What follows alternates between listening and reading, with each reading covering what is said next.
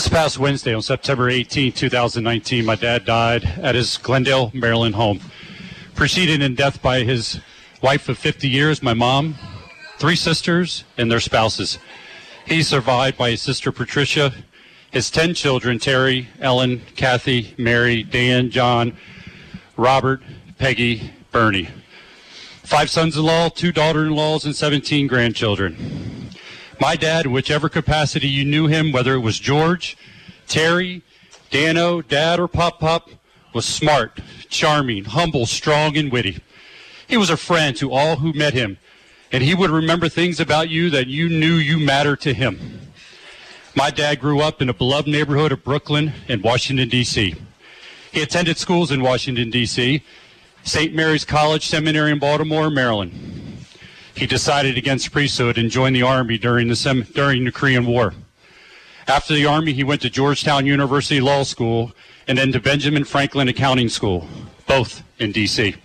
He worked as a lawyer for the Federal Trade Commission for 28 years.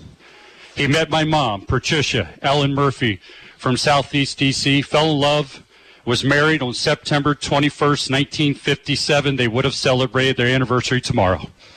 He and my mom raised their 10 children in Glendale, Maryland, and were longtime members of the local Catholic Church. He was active in the community, helping start the CYO programs, coaching sports teams, volunteering for numerous events, including fundraising events, block parties, tutoring students when he retired. My dad created and cherished his lifelong friendships with all he met. He enjoyed singing at the top of his lungs. He was an active member of the church choir and an avid sports player and fan, especially a fan of his children and grandchildren's teams. For you, if you met my dad, you were a friend for his life. Dad, for me, Teresa and Murphy, we thank you. We love you, and we will miss you. Now, as my dad would say, enough about him. Let's lace him up and play some football.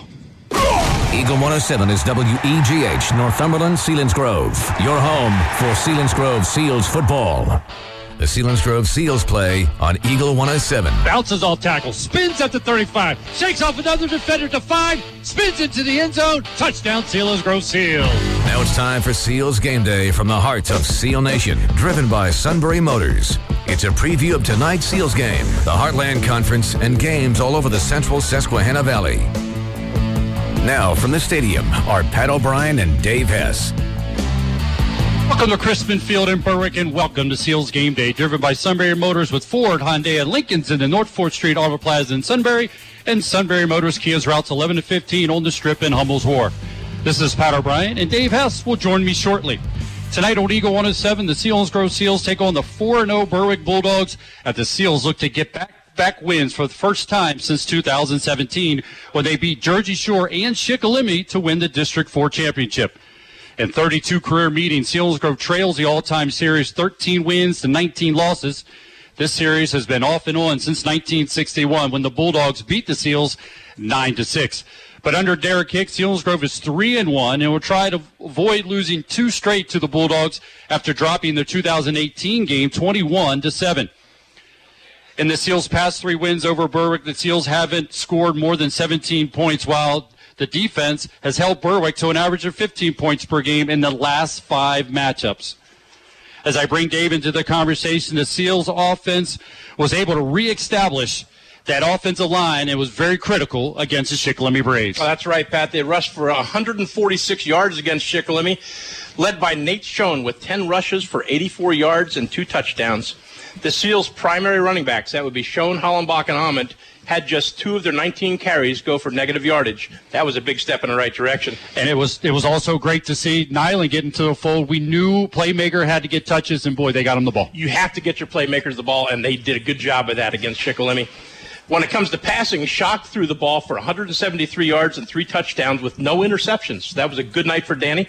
For the first game this season, no interceptions. The offensive line, the offensive line did not allow a sack against Shikellamy. And then when you go into the passing department, we knew Nyland had to get touches on the ball, but also who got involved, not only from his tight end position, but he has been a special teams gem from the punter position. That's Wyatt Metzger. Oh, absolutely. Wyatt Metzger has been absolutely terrific. Yeah, he had the first 100-yard game for any Seal this, and he had the long of 69 yards for a touchdown when he got wide open against that Chick defense. Yeah, and he now leads the Seals in receiving yards with 157 yards and 3 touchdowns. And special teams are averaging, for Wyatt, he's averaging 39 yards a punt, which is very good for a high school kid. It's including a 51-yarder, and 2 of his 5 punts were down to inside the 20-yard line. And you had a chance to interview Wyatt Metzger during the postgame show, and boy, you just gave him praise about he's a kind of kid that you love having on your team. He's a competitor, and he's been able to make things happen. When things weren't going well, he still stepped up from the special teams and really was able to help the Seals out from a field position standpoint. But like I said, he's one that you've enjoyed watching so far here in 2019. Mm-hmm. So he's a guy we'll keep an eye on and see if they can continue to get him involved. You'll have to see if they do that, and if they're able to get him involved, that obviously opens things up. And you said about the offensive line, and we talked about it on the way up, Dave. This offensive line is going to have to continue to get better and better. They're going up against a really good defensive line in the Berwick Bulldogs. Without question, they made a huge, giant leap forward against Shikellamy.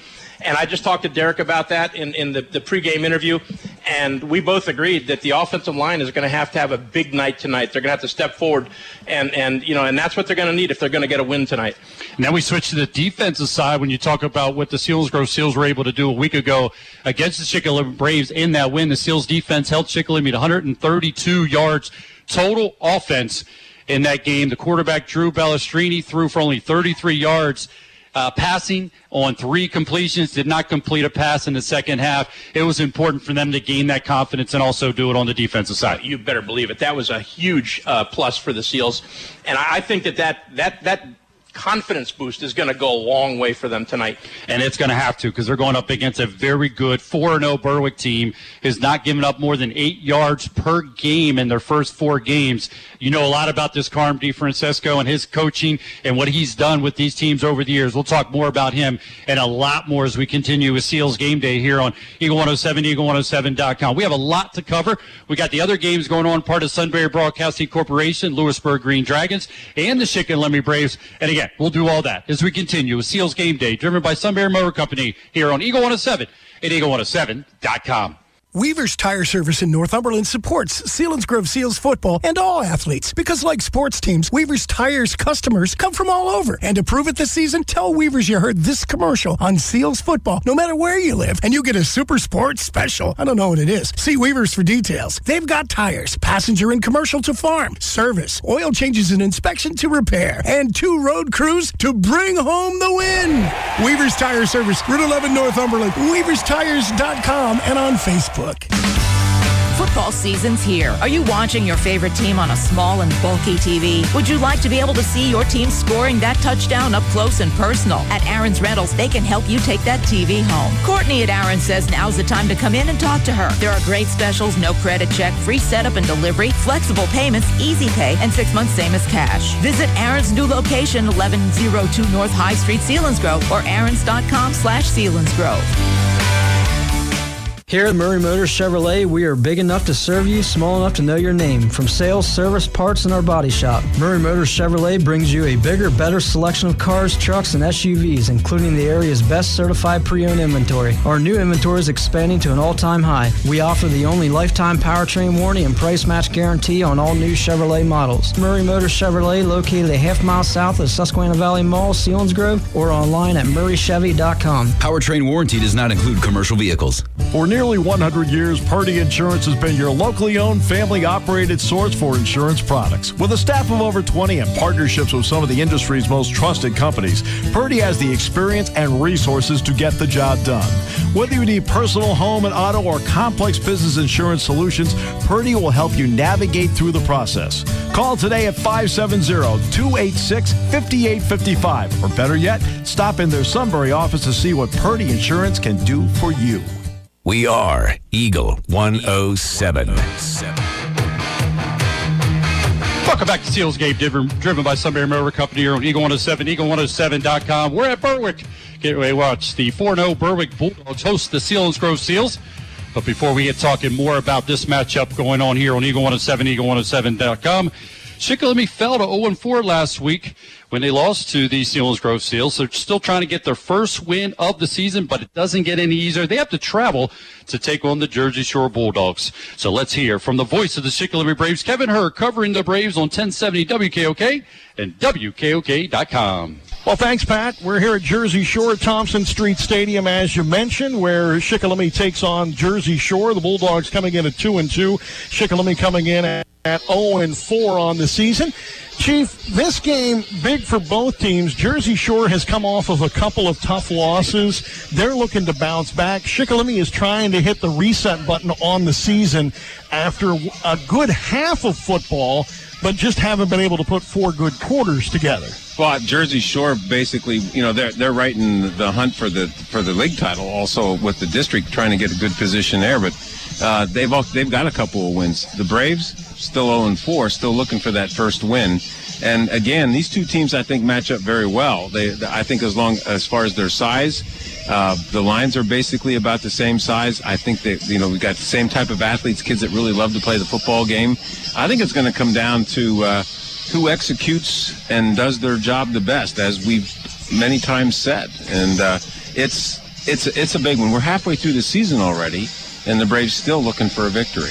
Yeah, and I think one of the tough things about this Jersey Shore team, as many Selinsgrove fans know, they're a multi-dimensional offense. I mean, they're going to run basically what I like to call a high school version of the RPO, run-pass option. Mm-hmm. And Lorson not only can run the ball, but he can throw the ball quite well, almost has 1,000 yards passing to go along with 300-plus yards on the ground. Yeah, it's going to be the third game in a row where we've been up against, I would say, a really quality quarterback and multi-dimensional. I know Danny Schock didn't run the ball a lot, but he's learned how to run because he has to scramble. But if you think about Callahan from Loyalsock, very good quarterback, and now with Lorson, another Lorson, Kevin. It seems like this town is full of Lorsons, yeah. Right? But he's a key. They're going to really have to concentrate on stopping him, and of course with that option that they run. You're going to have to be very, very good at looking at your reads. And this is a very difficult place to play here at Thompson Street Stadium. I don't know if it's the ride. I don't know if it's the mountains. I don't know if it's the lighting. But Shikellamy always struggles when they come up here. I don't think we've ever played a game where we would get into a situation where we controlled all four quarters. We've been in games where we get behind by 2 or 3 touchdowns, and next thing you know, we come back, and then in the fourth quarter, you know, Jersey Shore would rebound and defeat us. And it just seems that it's one of those places that I know when I coached, there's no room down there in the sidelines.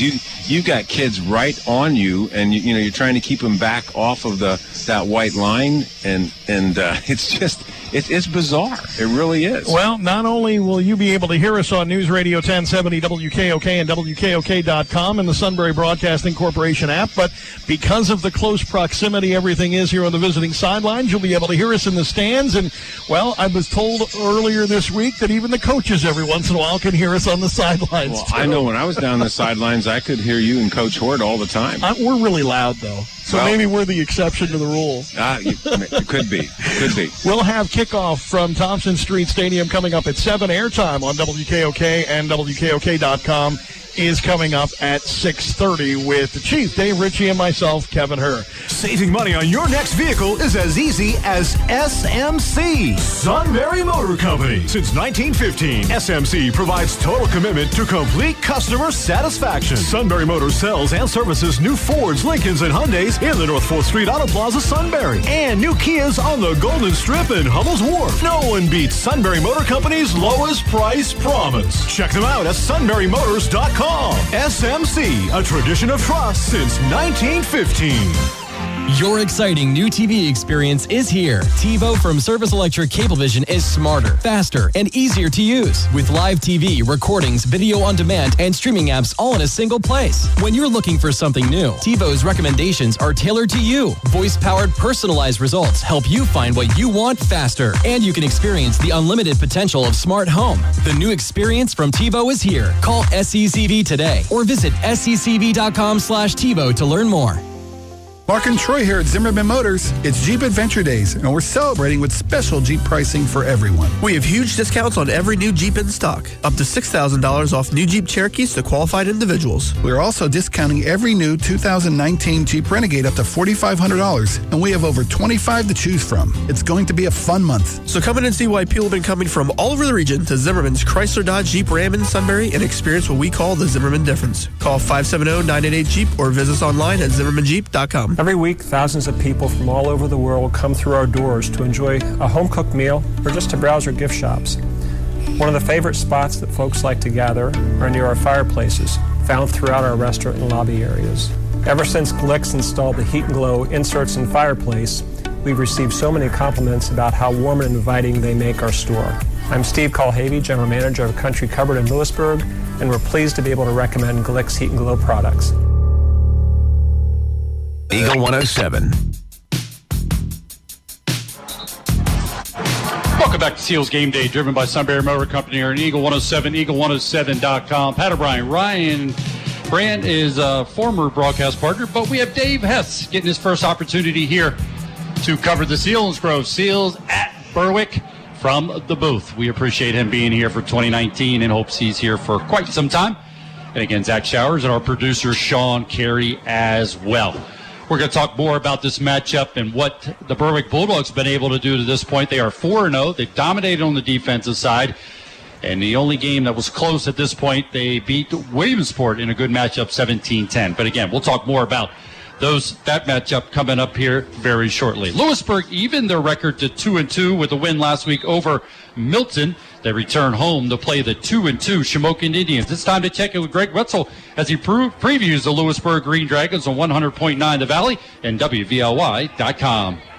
The Lewisburg Green Dragons take on the Shamokin Indians at Christy Mathewson Memorial Stadium on the campus of Bucknell University. Both teams come into tonight's contest with a record of 2-2. Lewisburg defeated Milton last week, and Shamokin lost to Southern Columbia. This is an important game for both teams in that it is a Heartland Conference Division I game and an important game for the District 4 Class 3A seedings. Last week, the Green Dragons got out to an early lead against Milton and coasted to their win. Lewisburg rushed for over 200 yards and threw for over 200 yards in that game. This is the type of balanced offense the Green Dragons must have to beat Shamokin tonight. Shamokin comes into tonight's contest after being defeated by Southern Columbia by a score of 62-0. Last year, Shamokin intercepted two passes in the first quarter against Lewisburg and returned them both for touchdowns before their offense even ran a play. Shamokin has two very athletic wide receivers in Matt Shikitano and Joey Moser that should be a challenge for Lewisburg's young secondary. They run a 4-4 defense that flies to the football and tries to create turnovers. Lewisburg needs to limit their turnovers and play excellent pass defense tonight. It will be extremely important for the Green Dragons to get out to an early lead and play their brand of football. Game time is 7 o'clock with a pregame show at 6:30 on 100.9 The Valley and WVLY.com. I am Greg Wetzel for Game Day on Eagle 107. All right, Greg, thanks very much. Sean Carey with you in studio as we continue Game Day on Eagle 107 and games that we're looking at across the central Susquehanna Valley on our scoreboard page at eagle107.com include Warrior Run at Mifflinburg, Montoursville at Loyalsock, the Battle of the Bridge tonight in Lycoming County, Wellsboro at Hughesville, Jim Thorpe at Midwest, South Williamsport at Bloomsburg, Line Mountain at Millersburg, Milton at Danville, Mount Carmel at North Schuylkill, Columbia Montour Tech at Montgomery. You have the Battle of the Columbias tonight, Central Columbia at Southern Columbia, Upper Dauphin at Tri-Valley, and Newport at Halifax. Make sure you check eagle107.com. Click the banner High School Scoreboard for updates all night long. And, of course, we'll have the finals and highlights at the end of the evening with Sunbury Motors Game Night here on Eagle 107. Seals fans, don't forget our Facebook page. It's all Seals all the time. That's Selinsgrove Seals football on Eagle 107 on Facebook. Give it a like. Take a break, and we'll head back to Crispin Field to continue Game Day with Pat O'Brien, Dave Hess, and Zach Showers. Seals Game Day presented by Sunbury Motors on Eagle 107. Why are you running around the yard? I'm clocking my time. For what? For the most exciting corn maze in the area. It's that time already? Yep. Cole Stony Hill Tree Farm's corn maze is open, and I want to beat last year's time. Oh, you went crazy last year in the maze. You snuck in it twice just to get a faster time. Then you were even giddier in the Christmas shop. Oh, there's so much to look at. I mean, there's nutcrackers, there's stockings, there's ornaments for every event and memory. You are so corny. Cole's Stony Hill Tree Farm has 39 acres of great fun for everyone in the family. Not only can you navigate the corn maze, but you can try your hand at pumpkin chunkin' and the corn cannon. Then hop aboard a hayride, grab your pumpkin from the pumpkin patch, and head to the Christmas shop and marvel at over 80,000 ornaments. Their giant selection of colorful, superbly crafted tree ornaments allow you to decorate your tree in just about any style you desire. Kohl's has the ornaments you can't do without. Remember, they have the largest selection of Christmas tree stands in PA, too. Visit KohlsStonyHill.com and Mexico Road in Milton. For your next job, work at a place where folks have been there for years. A place where they become leaders and managers. A place called Duncan. Hi, I'm Judy. I started as a full-time crew member at Duncan over 15 years ago. I worked my way up to shift leader. I'm happy to be part of a family that works with my schedule and always has training available. What's the best part of my job? My customers. We get to know them by name and often have a chance to make a difference in their lives. Join the family at Duncan and you'll enjoy every day at work just like Judy. Apply now at groveburgcorporationjobs.com. That's Grove, B-U-R-G, corporationjobs.com. Or stop by any Duncan location to apply and run with Duncan. Duncan is an equal opportunity employer.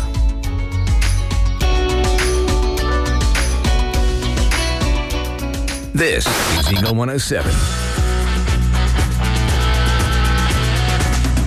Welcome back to Seals Game Day, driven by Sunbury Motor Company here on Eagle 107, eagle107.com. It's the 2-2 Selinsgrove Seals trying to make it back-to-back wins after winning a week ago over the Shikellamy Braves, taking on the 4-0 Berwick Bulldogs as the Bulldogs under new coach.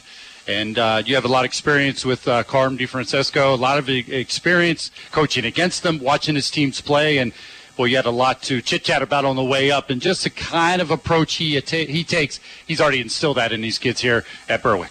Oh, absolutely. First of all, they're going to come out like their butts are on fire. I mean, they're going to be flying everywhere. Carmi DiFrancesco, that is, one of the greatest motivators I've ever met as a coach. We played against him when he coached at Danville. He had top five teams almost immediately when he started coaching there.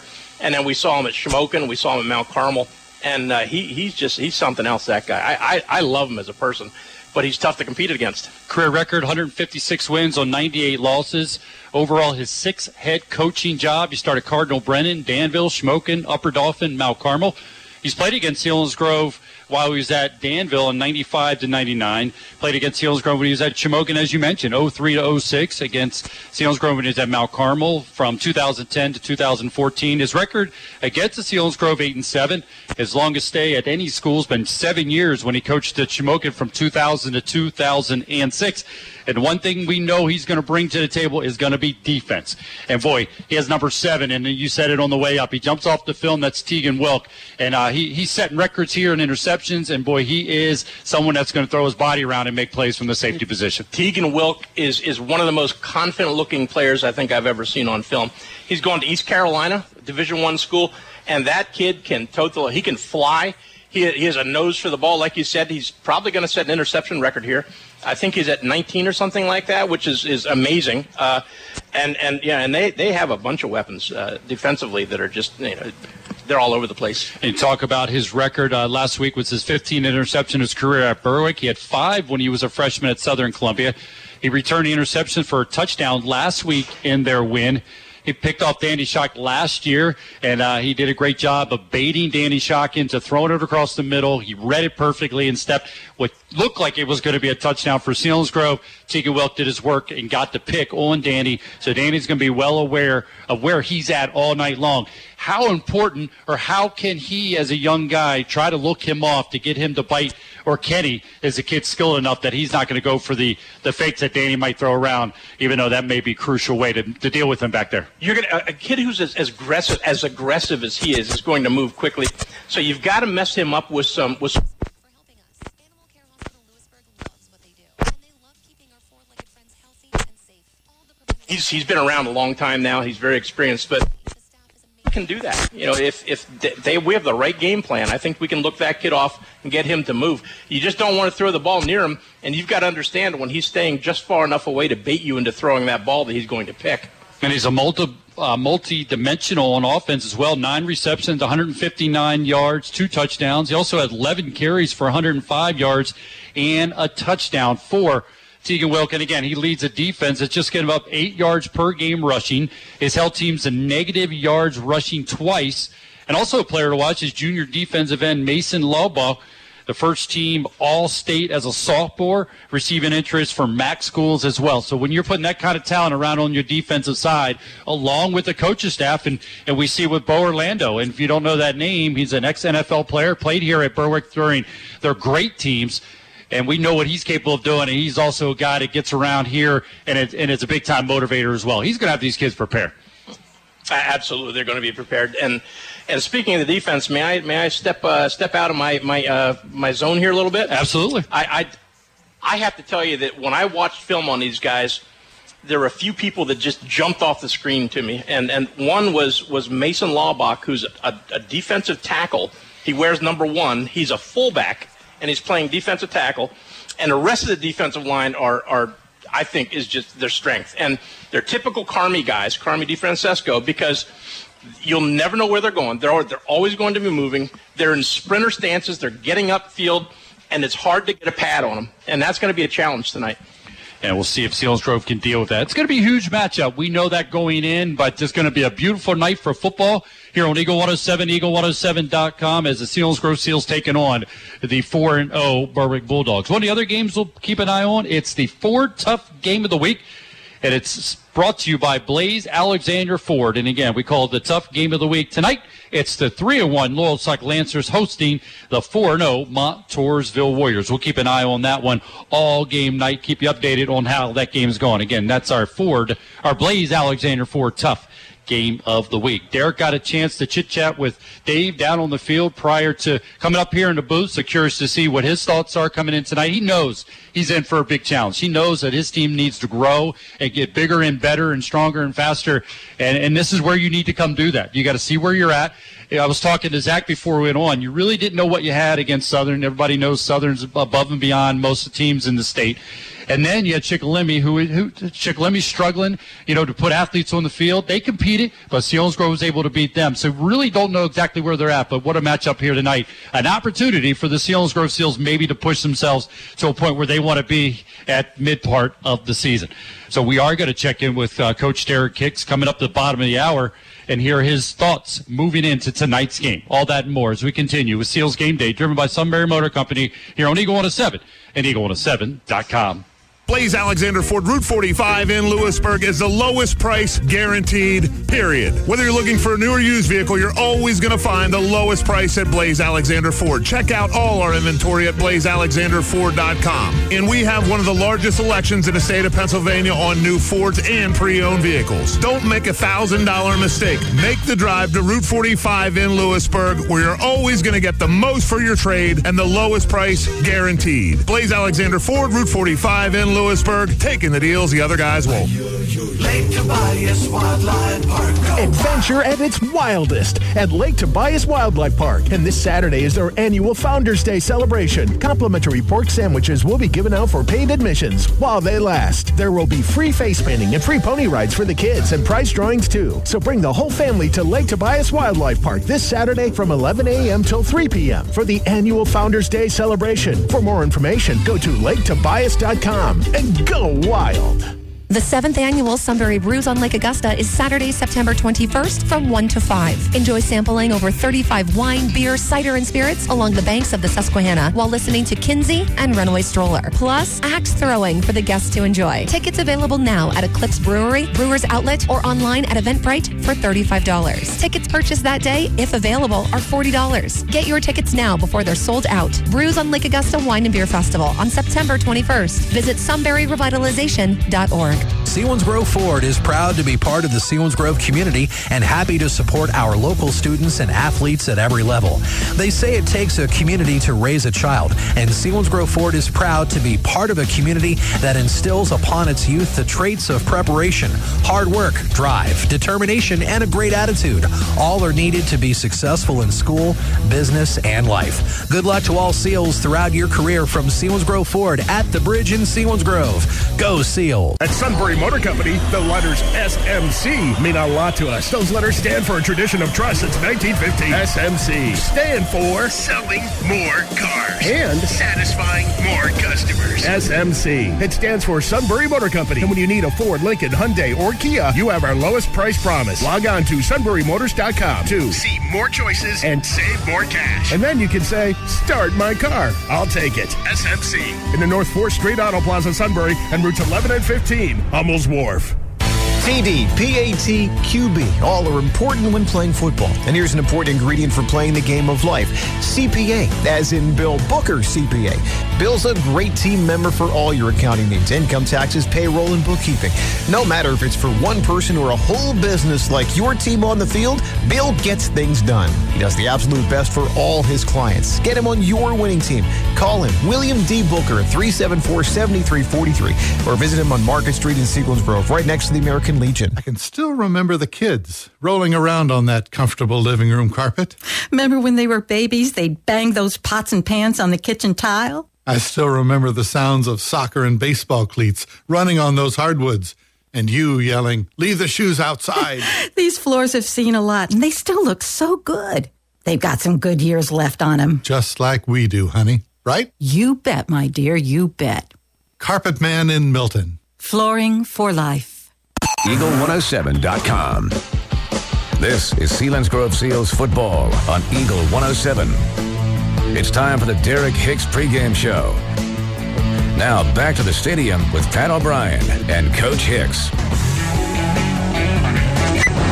This is Dave here with Coach Derek Hicks. Prior to the Berwick football game, we're just going to ask Derek a few questions. Derek, how's the team looking this week? Good week of preparation. Coming off the win against Shikellamy last week, they're certainly motivated and ready for the challenge. So, Derek, what does this game mean to you guys as a team? The Shikellamy win is good. It's a rivalry. It's all that good stuff, the Shikellamy Selinsgrove stuff. But now, to have a marquee team like Berwick on your schedule, coming off a win, how do you feel this game could benefit your program? Berwick's a 4A school, so you're talking a team that right now is ranked in the state, like you said, 4-0. So it's certainly, if we want to know where we stack up against good 4A competition, Berwick's a great measuring stick for us. Yeah, it's certainly a good time for your kids to step up and see what they're, see what they got at this point, right? Yeah, absolutely. Berwick's defense has just been lights out this year. I think they've given up 16 points through four games, not giving up many yards. I actually read somewhere they've given up less yards than Southern has this year, which is an impressive feat. So it'll be certainly a challenge for the offense. But defensively, they've got some physical linemen. Their quarterback does a great job. So it's a good test for the defense, again, just to kind of midway through the season see where we're at. I watched them on film just a limited bit I could, but the one thing that jumped off the screen at me to them was their defensive line. And I imagine your preparations this week for that group were a little different. Yeah.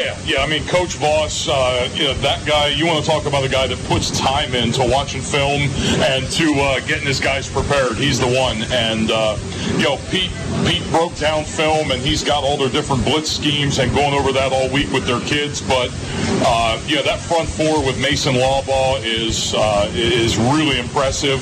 And then their two backers do a great job. Their inside backers, those guys fly to the football. So, our linemen have to be disciplined, have to get on those double teams, and they certainly can't forget about linebackers. And then you switch sides of the ball, and you have a guy like Teagan Wilk, to deal with. Is that his first name? Yeah, Teagan Wilk. It's funny. We've talked about him a lot this week because offensively he's been an impact player, receiver. He's run some tailback for him, and defensively, he's an assassin on the defense. That guy, you certainly don't want to hang a ball in his vicinity because it's either getting picked or a receiver's going to take a big shot. Yeah. And it's funny because he's been up starting. It seems like forever now. And, he reminds me a lot of our Teague Hoover. And, you go back 2-3 years ago, and Teagan was built like Teague Hoover. And, they're cut from the same mold. They're both tough kids, hard-nosed, and looking to lay that big hit. And it's pretty ironic that they both have the same first name. Yeah, right? Yeah. Teagan, they're right there. But, like I said, he's definitely their most impressive player. Just the way he gets around the field, you've got to know where he's at all times. Now, as a defensive coordinator, when you coach against Carm DiFrancesco, you're coaching against a different kind of animal. Am I correct? Oh, yeah. Yeah, Carm is, first of all, his kids are going to be wild. Yes. He's a great motivator.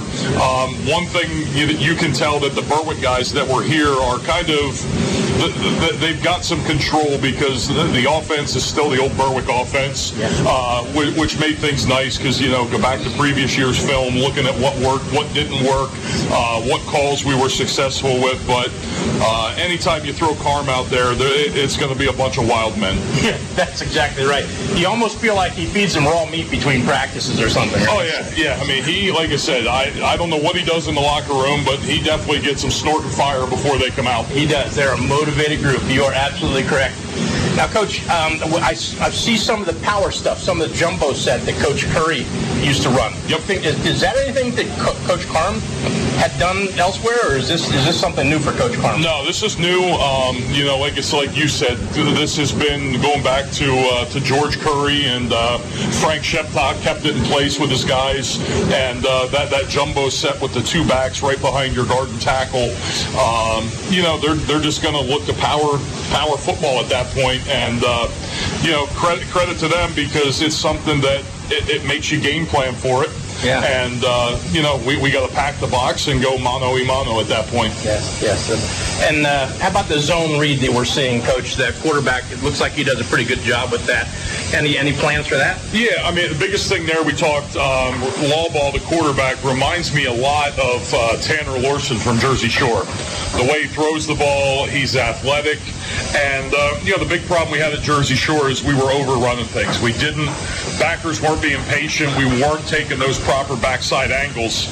So that was something we drilled this week because when you watch him on film, a lot of cutback. He'll get wide, press the defense wide, plant the foot, and he's coming back. So we work with the backside backer, the outside backers on proper angles and staying home and being patient because he's looking for it. And, Coach, I'm seeing a pretty typical Carm DiFrancesco offensive line there in that they're pulling guards all over the place. There's a lot of counteraction. They're pulling guard and tackle from the backside, running the counteraction and stuff like that. Do you think that this is a pretty good opportunity for you guys with the Seals defense to mix it up and create some confusion in there and maybe take advantage of some of the spaces they vacate when they pull? Yeah.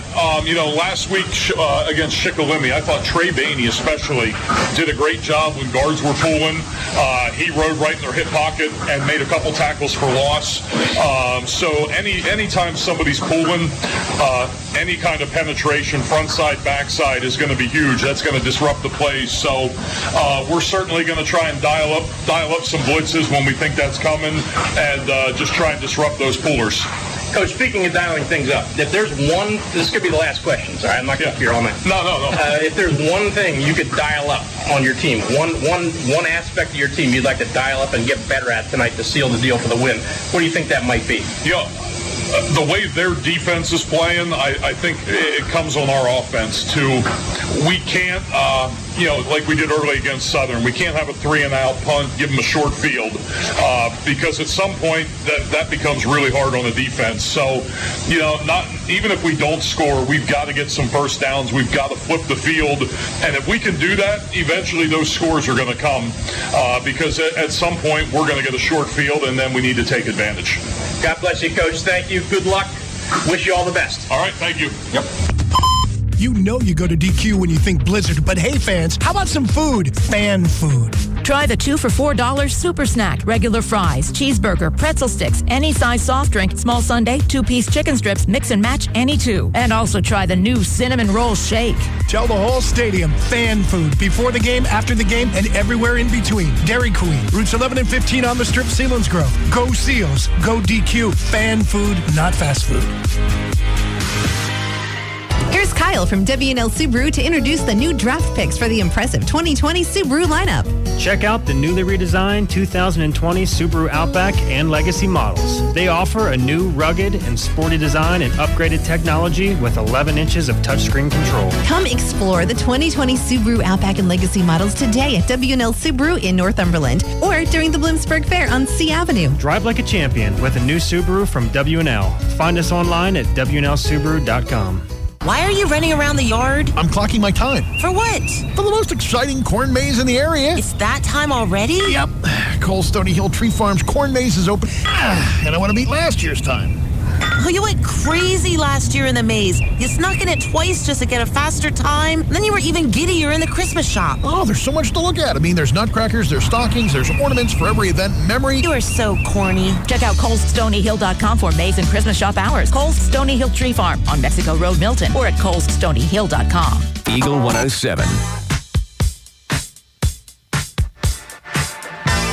Welcome back to Seals Game Day, driven by Sunbury Motor Company here on Eagle 107, eagle107.com. The Berwick Marching Band entertaining a crowd on another, and this is becoming redundant, beautiful high school football night as the Selinsgrove Seals have traveled to take on the Berwick Bulldogs. Again, you want to listen throughout the game. We'll bring you the Blaze Alexander Ford Tough Game of the Week, brought to you by Blaze Alexander Ford, where it's worth the drive to Route 45. Appreciate Derek Hicks checking in with Coach Hess prior to game time, and you hear the excitement, you hear the want and desire of Coach Hicks for his team to really turn a corner here, and he knows against a Berwick Bulldog team not only is going to be a challenge, but that's what you're looking for. You want to put a challenge on the field and see how your team reacts, and they're going to have to deal with a great defense against Berwick Bulldogs. And offensively, the numbers got better after the win last week against the Shikellamy Braves. Total offense is still very low, 176.1 yards per game. That's got to get better, and it's got to get better. And Derek, Dave, this is where I know it falls right into your lap. It's got to get better from their rushing attack. We got to get to a point where we're well over 100 yards per game. Right now, we're at 85.8. That's got to get better if you want to be able to compete at the level that Berwick's going to put you at. Absolutely. 85.8 yards per game just isn't enough. And it's time for that offense to prepare for war, because you're going to have a war to be successful against this football team tonight. We've been in many wars with DiFrancesco teams over the years, and it seems that every time we won, it was a knockdown, drag-out battle. And that's what the offensive line has to do. They've got to stop thinking about things and get after people. It's got to be a non-thought process where you're just going out and reacting and playing football. And if you see the rushing attack can get better and be able to keep the Berwick defense a little off balance and maybe improve on the passing side. But again, the passing side struggling as well. Just 90.3 yards per game. They've only rushed for 4 touchdowns all year, passed for 5. And you got to look all the way back to the Lewisburg game where you felt it was a good competitive team where they looked good with the balance. They had 2 touchdown rushes, 2 touchdowns through the air, and that's the kind of balance you're looking for. They're only scoring 16.1 points per game. That's got to obviously better. And it's going to have to start here tonight against this team. So we're looking at all those dimensions and the balance, and it's all going to start right where your heart sits and that offensive line, and to be able to handle what you've already talked about, promoting that defense for Berwick starts at that defensive line. This offense is going to have a huge challenge. Absolutely, and this is going to be probably the second best defense they will have seen all year. There's no question. I think so. But on the other hand, I really think that look at it, and they've got to be mentally prepared. Well, and then they're going to be dealing. We talk about the defense as we look at Berwick defense. Total only giving up 109.5 yards per game. Rushing department, now depending on what media and what stats you look at, it's about 12 yards per game. Some have it as low as 8 yards per game they're giving up on the ground. In the air, 96.7 96.7 yards per game through the air. So not only are we hoping to Selinsgrove improve on that, but also the challenge is going up against a defense that has shut teams down over the first 4 weeks. Williamsport, Abington Heights, and going through, and Pittston, and Wyoming Valley West, they have shut those teams down. And not only, sometimes you see it defensively, maybe they're shutting down an offense that can run the ball well, but they've given up some yards. This team is doing it from both sides, the rush and the pass, and you can't state it enough. What a challenge this is going to be for the Selinsgrove Seals, and we've already talked about where it starts on that defensive line. When you add a safety that can ball hawk around that defensive backfield, it makes it even that much tougher. Look at it, 4 points per game. That's what they're giving up so far. Shutouts, they've already had 2 shutouts this season. They force only 2 fumbles, which is interesting. However, 7 interceptions on the season, with 2 of them be returned for touchdown. Danny Schock is going to have to be smart with the ball and not take a lot of chances, because those chances could turn into easy touchdowns going the other way. There's no question. We have to, if we're going to throw the ball, it's got to be the high percentage stuff, the shorter stuff, get Danny some confidence. We're also going to have to throw them off with some run fakes, some play action. And Danny's going to have to do a real good job of looking off receivers. And basically, it's just going to take this whole group just stepping forward, taking another giant leap forward to meet what Berwick's going to put on the field.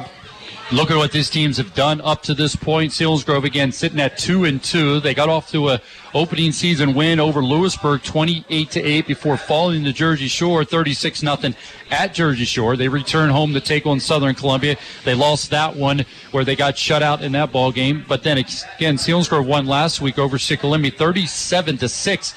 Now, after tonight, they'll be back home, taking on the Loyalsock Lancers, and then they travel to Shamokin, return home for back-to-back games against Central Mountain and Danville to the Selinsgrove Seals before finishing out the season at Montoursville. Now, for the Berwick Bulldogs, after tonight, they will be at Valley View. They return home against Hazleton. They'll have back-to-back road games, Crestwood and Dallas, and then they'll return home against Wilkes-Barre area. So their schedule, it's very difficult as well, and we always know Selinsgrove Seals try to put their best schedule together, put the most competitive team in front of you. But right now, it's about trying to take on the Berwick Bulldogs at Crispin Field. Now, the last 5 games that Selinsgrove has had against the Berwick Bulldogs, last year they lost 21-7. That was a 7-0 game at halftime, and Danny Schock was running for his life in that game. So he's well aware of what Berwick would do defensively, even though it's under a different coaching staff, but it's a lot of the similar faces. So I know that that's in the back of his mind as well. So, talking about growing up, he's only a sophomore, trying to get past that element of it, but his freshman year was tough playing against these dogs. He was running for his life, 8 sacks, and got hit tremendous amount of times last week in that ball game. Danny has been through it. He's been through the wars, and he knows what this game's going to be all about tonight, and I'm sure he's preparing. I walked down by right past him on a field as he was warming up when I was going to interview Coach Hicks, and I just said a few things to him. He had the look of a man who was concentrating. He was in a different place than I was. He's focused, and this could be a breakout night for him. We'll see what happens. In 2017, Selinsgrove won that one 17-6. They won in 2016 and 15. Both games finished up 17-14. And back in 2014, Selinsgrove was leading in that game going into halftime, would end up falling to the Berwick Bulldogs 22-21. So it's been some real competitive games against the Berwick Bulldogs, and we're hoping to get that here again tonight. They're 3-2 in the last 5 games, looking to get a big win on the road to help propel them into the second half of the season. You talk about Danny Schock, his numbers 30-for-58, 361 yards. With his touchdowns a week ago, he's at now at 5. He does have 3 interceptions. He's only completing 52% of his passes, so he's looking to improve on that. He's also rushed for a touchdown on the season. You talked about it, Dave, from the rushing department, and Nate Schoen got off to a great start. 157 yards against Lewisburg to open the season on 25 carries. Right now he sits at 47 carries, 231 yards, 3 touchdowns, under 5 yards a carry. We talked about Nate Schoen and how we've seen him progress in his ability to run the ball, and he's going to have to stick with that, not look to run everybody over, see if he can find those openings like he did against Shikellamy last week and the first week out against Lewisburg, and to be able to, as Derek talked about, move the chains and not have a lot of 3-and-outs. You got to be able to keep the ball and keep the ball for long possessions and potentially putting points on the board. Yeah, if you look at his numbers, he got those numbers in the first game and the fourth game. There was not much, those two in between. So if he gets a performance out of his offensive line, I could see him really breaking out too. But the offensive line has to come. Boy, I sound like I'm redundant. I keep saying the same thing over. Well, but it's the facts. It's in the hands. It's where we are. Yeah, those big guys have to perform tonight. They got to come off. Again, they've just got to go out and play their game, and they've got to be super aggressive.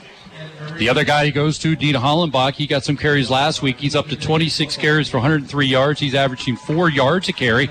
In the passing department, you'll see Josh Nyland. He goes over 10 catches on the season. He's now at 11 catches for 135 yards, 2 touchdowns. We talked about Wyatt Metzger last. He's now up to 6 catches for 157 yards and 3 touchdowns after 114-yard performance a week ago on 3 catches and 2 touchdowns. He has the longest to date here in 2019 with a 69-yard touchdown catch to start the second half. So he's a guy we would like to see stay involved as well. I love Wyatt Metzger. When I interviewed him at the end of last week, he was still angry. You know, he was not a pleasant kid, but he's a great guy. Don't get me wrong. But he is a kid who's focused. He has great leadership skills because he is so competitive. And I think he comes from a competitive family. I know his parents, you know, I think he comes by that honestly. But I really like his attitude. And he's a guy who can be a game changer because he does make those big plays. And with his leadership skills and his attitude, I think that he's a good team player. Tonight after the game, you can hear scores and highlights from across the region with the Sunbury Motors Game Night. It's Sunbury Motors Game Night after the game here on Eagle 107 and the Sunbury Broadcasting Corporation app. We're going to take a break, come back getting ready to hear from Dave as he's going to tell us what's going to seal the deal for a victory for the Selinsgrove Seals and so much more as we're getting ready to kick this one off at the top of the hour. This is Selinsgrove football, and it's Seals Game Day, driven by Sunbury Motor Company here on Eagle 107 and Eagle107.com. You know fall is the perfect time to take a day trip to visit the many local and New York wineries, breweries, sporting events, and much more. And the professional chauffeurs at Central PA Limousine and Car Service will help make it a day to remember. Choose from their fleet of luxury sedans, custom-built limousines, or shuttle vehicles that can seat up to 27 passengers. Like Selinsgrove football, experience excellence in motion with Central PA Limousine and Car Service. For details, call Central PA Limousine and Car Service at 570-556-4777 or visit cpalimoride.com. Aubrey Alexander Toyota is overstocked with pre-owned vehicles. We have cars starting at $69.88 with a warranty. Payments as low as $199 a month with zero down to qualified buyers, and it's not a lease. We have over 50 certified Toyotas on location with powertrain warranty coverage up to 100,000 miles. If it's a new Toyota you're looking for, we have over 200 in stock and ready to go with service after the sale that's second to none. Only at Aubrey Alexander Toyota. We're on the strip in Selinsgrove, and remember, tell them Johnny sent you. We all have a path in life. Some play on the field. Others prefer jogging along the riverfront or being a weekend warrior. Wherever your path takes you, we will keep you on it. At UPMC Susquehanna, our top-rated orthopedic team, sports medicine specialists, and rehabilitation professionals are the team behind the team. Call 570-321-2020. Eagle 107 is WEGH, Northumberland, Selinsgrove. Your home for Selinsgrove Seals football. It's almost time for kickoff. Now from the stadium are Pat O'Brien and Dave Hess. The Selinsgrove Seals have taken the field. They're all white uniforms and white helmet, and shortly we'll see the Berwick Bulldogs 4-0 coming in tonight. Been completely dominated in their first 4 games to get off to a 4-0 start. As we continue with Seals Game Day, driven by Sunbury Motor Company or Eagle 107, eagle107.com. Dave, always throw it to you as you're wrapping things up, getting ready at the top of the hour to get this one underway. What's going to seal the deal for a victory for the Selinsgrove Seals? And don't be hesitant to be redundant. Offensive line. Yeah. No, hey, well, yeah, that. But also, we're going to have to overcome the Carmi psych because he is going to have these kids wild when they come on the field. There is going to be a flurry of activity. There's going to be all kinds of high-speed hits, high-speed people flying to the ball. They're going to stay with them and do battle. And they're going to have to be at war with this group from the first kick until the last whistle. If we're going to beat them, that's what's got to be. But, of course, we've got to straighten up the offensive line. We've got to get better. Defense has to step the next level. All that good stuff, Pat. And the one thing that we talked about, and people think we're crazy because the Seals lost 76-0 to Southern, but we saw a different mentality and a different approach against Southern Columbia than we did against the Jersey Shore Bulldogs. There's no question when the Seals came out against Southern Columbia, they flew around the field and they were hitting people. And that's what they're going to have to do tonight, and they're going to have to do it for four quarters. See if we can get that out of the Selinsgrove Seals on the offensive side and the defensive side. This has been Seals Game Day, driven by Sunbury Motor with Ford, Hyundai, and Lincolns in the North 4th Street Auto Plaza in Sunbury, and Sunbury Motors Kia routes 11 and 15 on the Strip in Hummel's Wharf. Going through the starting lineups, looking at for the Berwick Bulldogs on the offensive side, senior Ryan Laubach. He's the quarterback. In the backfield, you'll see Aiden Mason. He's returning from illness a week ago, just a sophomore, but a speedster. Also, you'll see Eric Montes and Alejandro Lopez in the backfield for the Berwick Bulldogs. Receiving corps, Teagan Wilk, Preston Robbins, also Antonio Beretta. Also, Blake Maurer is a part of the receiving corps. Tight end is Blaine Cleaver. The other split end will be Sean Sheptak. The offensive line, good, strong offensive line, starts with the center. He's a senior, Nick Heimbach, number 66. The guards, Cashman, Craig. The tackles, Lanning and Zaluko for the Berwick Bulldogs. For the Selinsgrove Seals on the offensive side, Danny Schock, sophomore quarterback. In the backfield, we talked about Nate Schoen. You'll see a lot of Dean Hollenbach. He's more of the speedster, gets to the edge. Number 23, he's a senior for the Seals. Also, the receiving corps, Josh Nyland, senior, number 7. Brett Ford, the junior, along with Christian Kantz. Christian Kantz, a senior as well. See if he can get involved. The tight end, Wyatt Metzger, we talked about the evening he had a week ago. Went for 114 yards and 2 touchdowns. See if he can get involved early for the Selinsgrove offense. The offensive line, Trey Bainey at center. Miller and Showers. That's Micaiah Showers at the guard positions. Nick Schaefer and Vance Metzger are the tackles for the Selinsgrove Seals offense. So, again, the Selinsgrove Seals offense is going to be a big part of this just as much as on the defensive side. Get ready for the national anthem. And after we hear that, you know we are close to getting things kicked off here on Eagle 107, eagle107.com. So we'll quiet the mics and give respects to the flag here from Crispin Field in Berwick.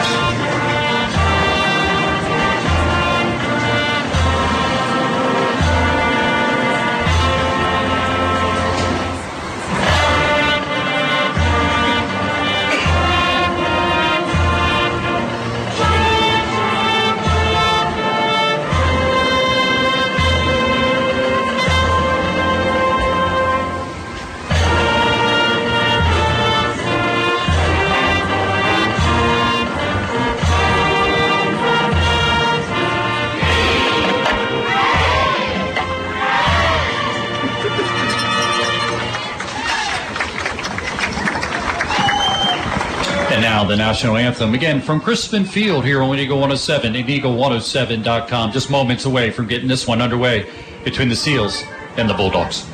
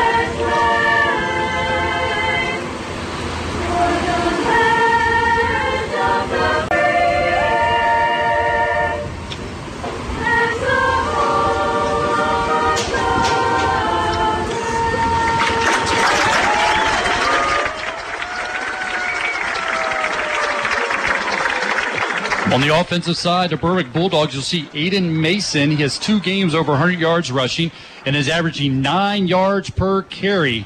He didn't play last week, as we mentioned, due to illness. Ryan Laubach has been a very efficient running back for the Bulldogs as well. He's averaging over 100 yards passing per game, completing over 63% of his passes. He has thrown just 2 interceptions and 5 touchdowns for the Berwick Bulldog offense.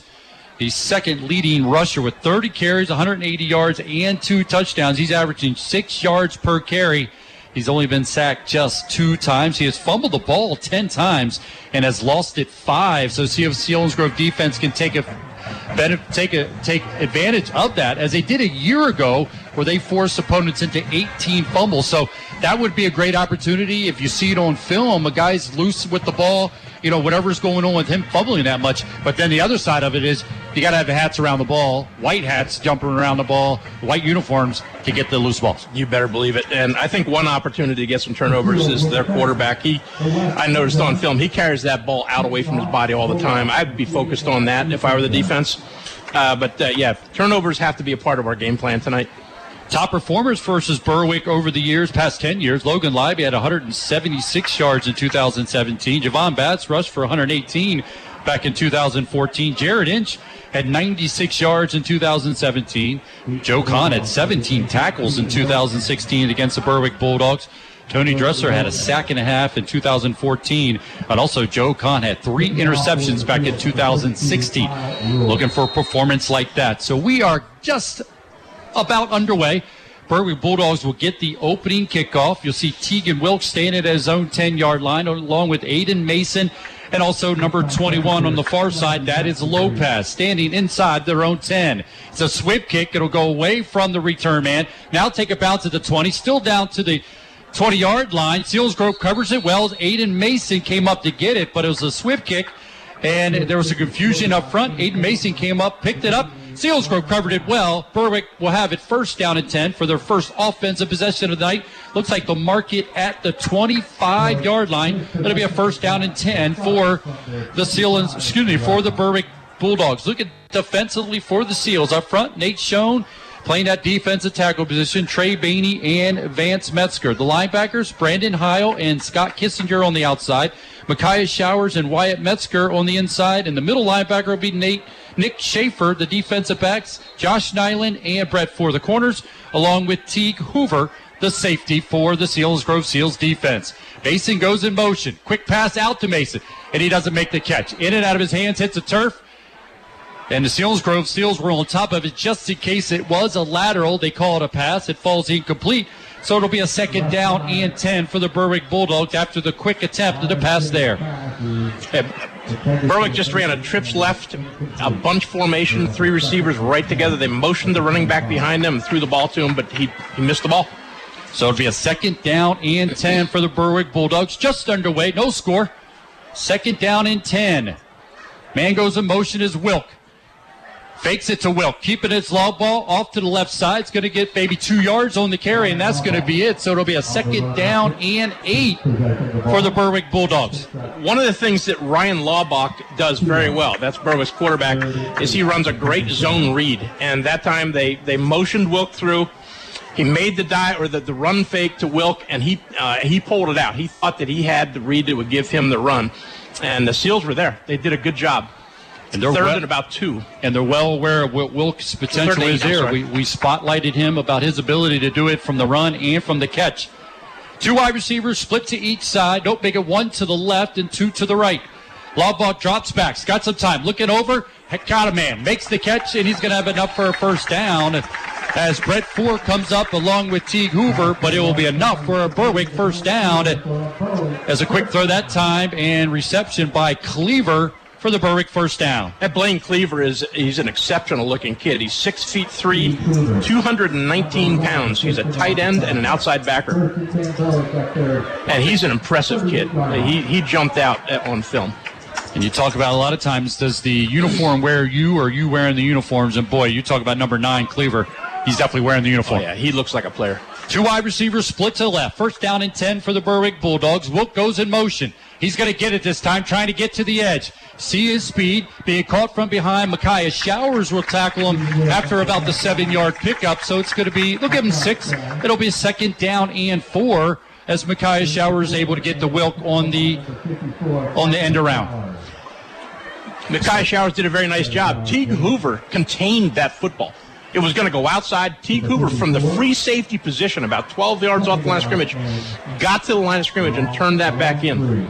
So big second down play here as Berwick has it at their own 44-yard line. Shotgun formation. This is going to be a keeper to Laubach. He'll have a first down as he gets to the 49-yard line. It's still in Berwick territory, but a good run that time by the quarterback. Straight up the middle off the fake. Got the first down for the Bulldogs. And Micah Showers had a shoelace tackle, or it would have been a lot more yards. Good job by Micah Showers. Just got him. Laubach coming in tonight, 433 yards passing with 5 touchdowns. He has 180 yards rushing and 2 touchdowns. You see his ability to run the ball here. 2 wide receivers split to the right this time for the Bulldogs. Blitz being shown by Schaefer. He comes. A lot of time for Laubach. Deep down the right sideline to the hash. Catch is going to be made. Nyland on the coverage. He makes the tackle at the 5-yard line. Making the reception that time for the Berwick Bulldogs as he got beyond the defense. Number 4, Sean Sheptak, the junior, at 6'2", 202 pounds. Yeah, the Seals got no pressure on the quarterback there, and the secondary allowed Sean Sheptak to get behind him. It was a perfect throw. By Ryan Laubach. And it sets up the Berwick Bulldogs' first down goal to go at the 5. Sheptak comes off the field after making the big catch. Laubach under center. Wilk behind him, the lone back in the backfield. They go with the tight formation, the 2 tight end look. Montes goes in motion to the right, and that's where Wilk's going to go. He's at the goal line, stretches it out. It'll be a touchdown for the Berwick Bulldogs. So with a big pass play, getting it down to the 5-yard line, finished off by Wilk off the right side. Good push by the offensive line, and it puts the Bulldogs on the board first on their first drive of the night. Except the extra point here for the Berwick Bulldogs will be number 18. That's Hinkle, sophomore, 5'7", 147 pounds. He will attempt the extra point here off the Wilk hold. Berwick Bulldogs confidently take it down the field with the rush and then the long pass and finished it off with the run. Snap's good. Wilk puts it down. The kick is up. It's a line drive. Hits the upright and no good. So the extra point no good for the Berwick Bulldogs, but they do get on the board first, and they lead 6-0 following a 7-play drive covering 75 yards. Took 2 minutes and 57 seconds to get on the board. The extra point no good, and it's a 6-0 lead for the Dogs with 8:59 to go here in the opening quarter. Again, Wilk finishes it off with a 5-yard touchdown run. And that's the Selinsgrove Ford drive summary. And the big play was the long throw to Sean Sheptak. If we're going to have a shot at a team like this, we cannot give up big plays. That's just a huge no-no for this team right now. And then finished off easily with a good offensive line push, that 5-yard touchdown run by Wilk. And it puts the Berwick Bulldogs up 6-0. And when you talk about where these two teams are, you have an undefeated team at 4-0, very, very confident, feeling very good about their first. Selinsgrove still trying to find themselves. They did get a big win last week, but was it a very quality win? You're not sure. Now's a big question. Can the Selinsgrove offense answer that touchdown? And that's what we're going to have to see. Yeah, we're going to find out a whole lot about the Seals right now with this drive. It's a long kick, short though, high kick, but short to the 10. This is Nyland on the return. He's finding a wall to the 30. Gets to the 35-yard line, and he'll be tackled there. Number 17 on the stop on the special teams. That's Knorr, just a sophomore, backup quarterback. He makes the stop. Good run, though, by Nyland, and gets a good field position at the 35-yard line. Yeah, Seals, they walled to the left, coming to our sidelines, Berwick sidelines, and there were some nice blocks there, and Nyland got some good yards. They're starting on about the 35-yard line. And huge key for your sophomore quarterback to have it at the 35-yard line. Much more comfortable situation as you're trying to get a good possession here. First down at 10, first offensive play for the Selinsgrove Seals. Danny Schock in a shotgun formation. Going in motion is Nyland. Fakes it, Nyland. Give it to Schoen. Hit in the backfield, and he'll be slammed to the turf. That was a trap, and Berwick just ate that up. Their linebackers reacted straight up the gut, right to the A-gap where you're supposed to run that play. There was just no room. Mason Laubach in on the stop there. Defensively up front, you see Montes, Slavinsky, Hughes, and Laubach. The linebackers, Cleaver, Saluco, and Ryan Laubach, the linebackers. The defensive back, Sheptak and Beretta, and the safety is Wilk for the Berwick Bulldogs defensively. Second down and 10 for Schock, rolling to his right. Look it. Now he's going to take off and run with it. Gets away from one tackle. Still spit it. Showing some strength. Makes a positive play to set up a third down and 8 that quickly for the Selinsgrove Seals. That was a pretty tough run by Dan. I mean, he had a lot of company in the backfield with him there, and there were just no receivers open that I could see. That was a heads-up run by Dan. There's a lot of traffic there, but he struggled and got about 3 yards, 3.5 yards. Make it about third down and a long 7. 7:44 to go in the opening quarter. 6-0 lead for the Berwick Bulldogs.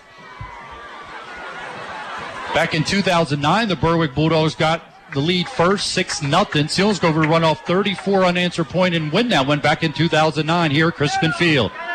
Schock under pressure, rolling to his left. He's got green grass in front of him. Going to take off. Being chased by Cleaver. Going to get enough for a first down. The sophomore quarterback tucked it away and uses athletic ability to pick up the first down. That was a pocket pass. Instead of staying in the pocket, Danny was chased out to his left, and there was just green grass out there.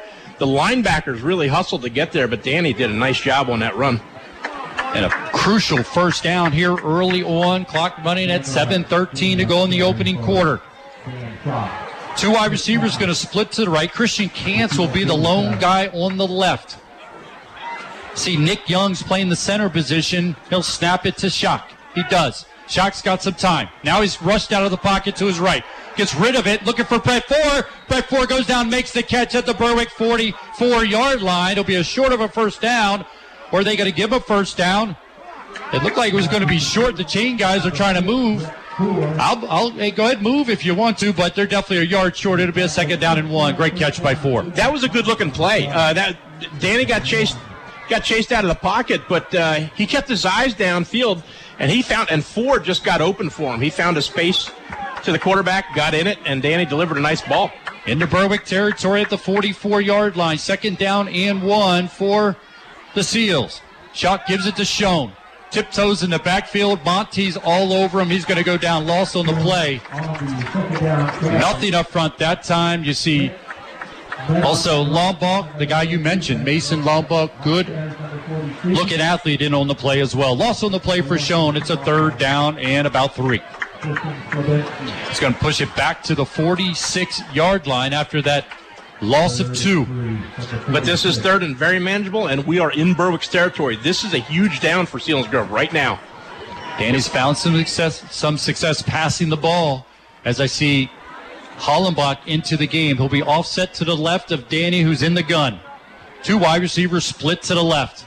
Schock's going to give it to Hollenbach, and he's not going to get it. There's nothing in the middle of that defense. Berwick defense closed it up, and it's going to force a punting situation. Yeah, the thing about the Berwick defensive line is they're all four of them are in sprinter stances, and they come off the ball. They don't wait for the offensive line. They're not reading what's happening. They're attacking, and they got the job done.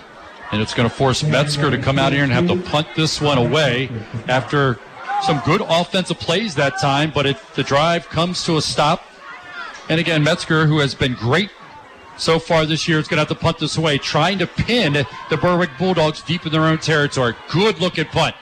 It's going to bounce at the 6. It's going to be spotted down at the 1-yard line by Dean Hollenbach. So Metzger continues to be an all-star for the punting chores as he's able to nail Berwick down inside the 5 all the way to the 1-yard line where Dean Hollenbach scooped it up and spotted the ball down. Great job by Wyatt Metzger once again. And Dean Hollenbach hustled, and he was right there on the 1-yard line to catch the ball. That was a great job. Good special teams play all around by the Selinsgrove Seals on that one.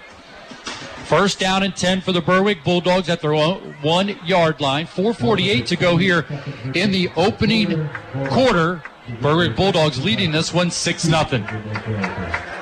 I'll tell you, we're in a great spot right now. If we can keep them and force them to punt out of their end zone, we can get real good field position out of this defense. Ryan Allman comes into play in that middle linebacker position. They're in their jumbo package. They're going to go with that tight formation. Don't jump on this. They're going to give it to the quarterback. He's trying to get a yard or two, and boy, he was met by that Selinsgrove wall and did a great job. I don't know if he even gained a yard there. It's going to be a second down and 10. Yeah, I don't think he got anything. That was just a quarterback sneak. They're just trying to get the ball off the goal line, and the Seals just stuffed it. Great job. Up front, Nate Schoen, Trey Bainey, Metzger, and those linebackers really stuffed it up. Got to make sure they're not baiting into something and look to do the same thing, a little play action, and nobody gets beyond the defense here for a big play. But as you say, Dave, they're going to stay with that tight formation. That jumbo package. That jumbo package here on second down and 10 from their own 1 yard line. It's going to go to Laubach. He turns, and he's going to fall forward out of the end zone. Initially looked like he was going to be stopped in the goal line. He gets up and just barking out at his offense. Yeah, that quarterback is really chewing out that offense. And I'm going to be honest with you, the Seals are looking tough down here. Berwick has an edge. They have a swagger, and the Seals are meeting it. They're meeting it, and they're fighting back. They're doing a great job. They're going to put their wide receivers in now as Laubach looking to the sidelines, requesting for the offensive call, as they're going to go with Teagan Wilk. Now they're going to call timeout, and Laumbach's going to come over here screaming. And Carm is getting him to calm down as he does, and they're going to chit-chat about this. So obviously some confusion up there with what was going on. Laubach had gone into the line of scrimmage. The one time looked like he was going to be stopped maybe in the end zone. He was able to lunge forward, but as you said, that defensive line up front playing very well. Now they're going to potentially spread them out and see if you can't get into an athlete's hand and gain some space. The jumbo package I'm talking about is they'll take a guard and a fullback, and they'll put them behind the offensive line in the guard tackle gap and the tackle tight end gap, and they attack straight forward, and then they'll pull them and they'll kick out with them. They do a lot of different things with those guys, but they've had a lot of success with that formation in Berwick, dating back to George Curry in the days when George had all the great teams. They're still doing that, and the Seals just stuffed it. Let's see what they do if they change things up here. Again, they're going to go to more of the rushing or the passing attack here. See Sean Sheptak, he's going to be off to the right along with Robbins. He'll be in the slot on the right-hand side. Teague Wilk will be to the left. As Laubach will be in the shotgun formation. It's third down and 10 from their own 1 yard line for the Bulldogs. 3:29 to go in the opening quarter. 6-0 lead for the Berwick Bulldogs. They scored on their first drive of the night. Teague Wilk going in motion. Snap goes to Laubach, rolling to his right, looking for Teagan Wilk. He's going to throw. It's going to be intercepted by Nyland. He'll take it into the end zone. Touchdown for the Selinsgrove Seals. Awesome looking play. We had great pressure on the quarterback. Quarterback ran to his right, threw it to what he thought was an open receiver. But I'll tell you what, our defensive backs were there. And let's give credit. Wyatt Metzger once again pinned the Berwick Bulldogs inside the 1 yard line with a hustle from Dean Hollenbach. And it looked like Berwick didn't know how to handle that right there in those four plays. And it turns into a pick six for a touchdown for Josh Nyland. How about it? The Berwick quarterback got all flustered. He got all beside himself and his team. And they fell apart there. They fell to pieces. And now they'll attempt the extra point here. It'll be Kyle Rule.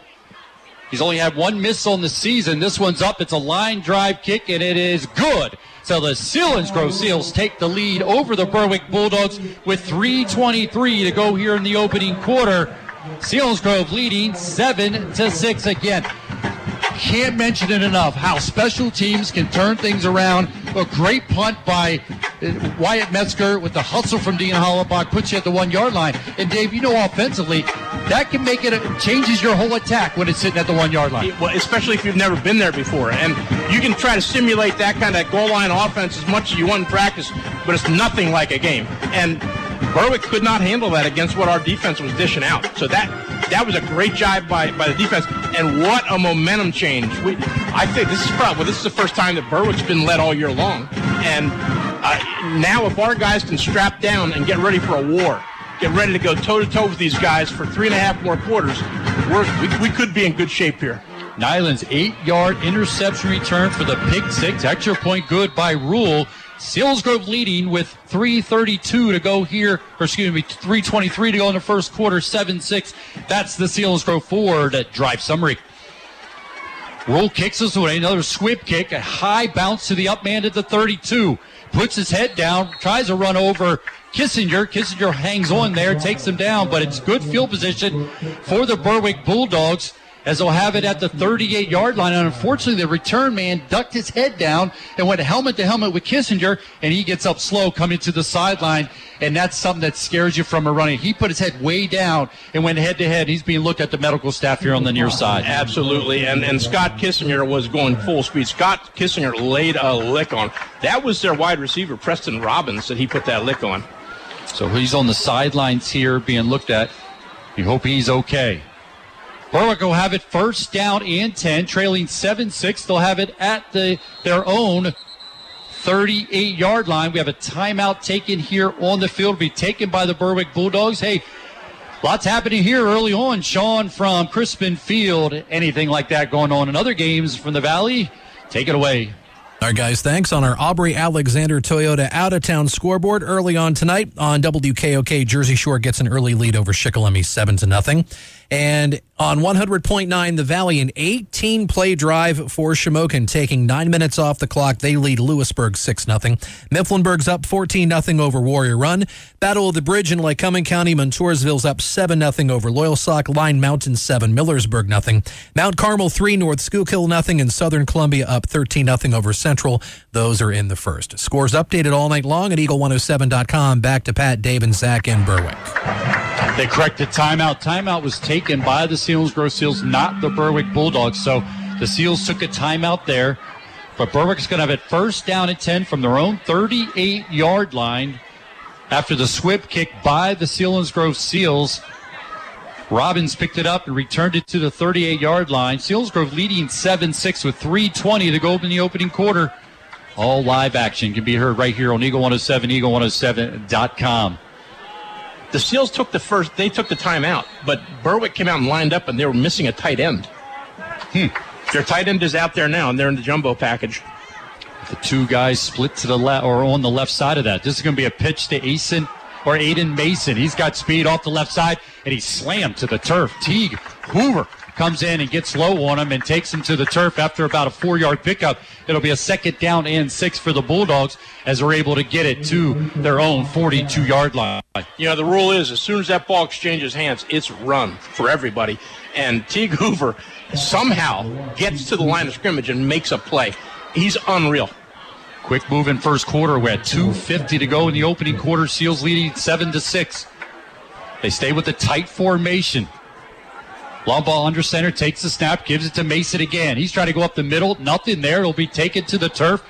Kissinger, also Trey Bainey, Micaiah Showers, and a host of Selinsgrove Seals defenders able to take him down. Now it's going to be a third down and 6 for the Berwick Bulldogs. Right now, Berwick can't figure out what's going on with our defensive front. Our stunts, our movement, they're creating problems for Berwick. And it's looking good for the Seals right now. We are in charge up front.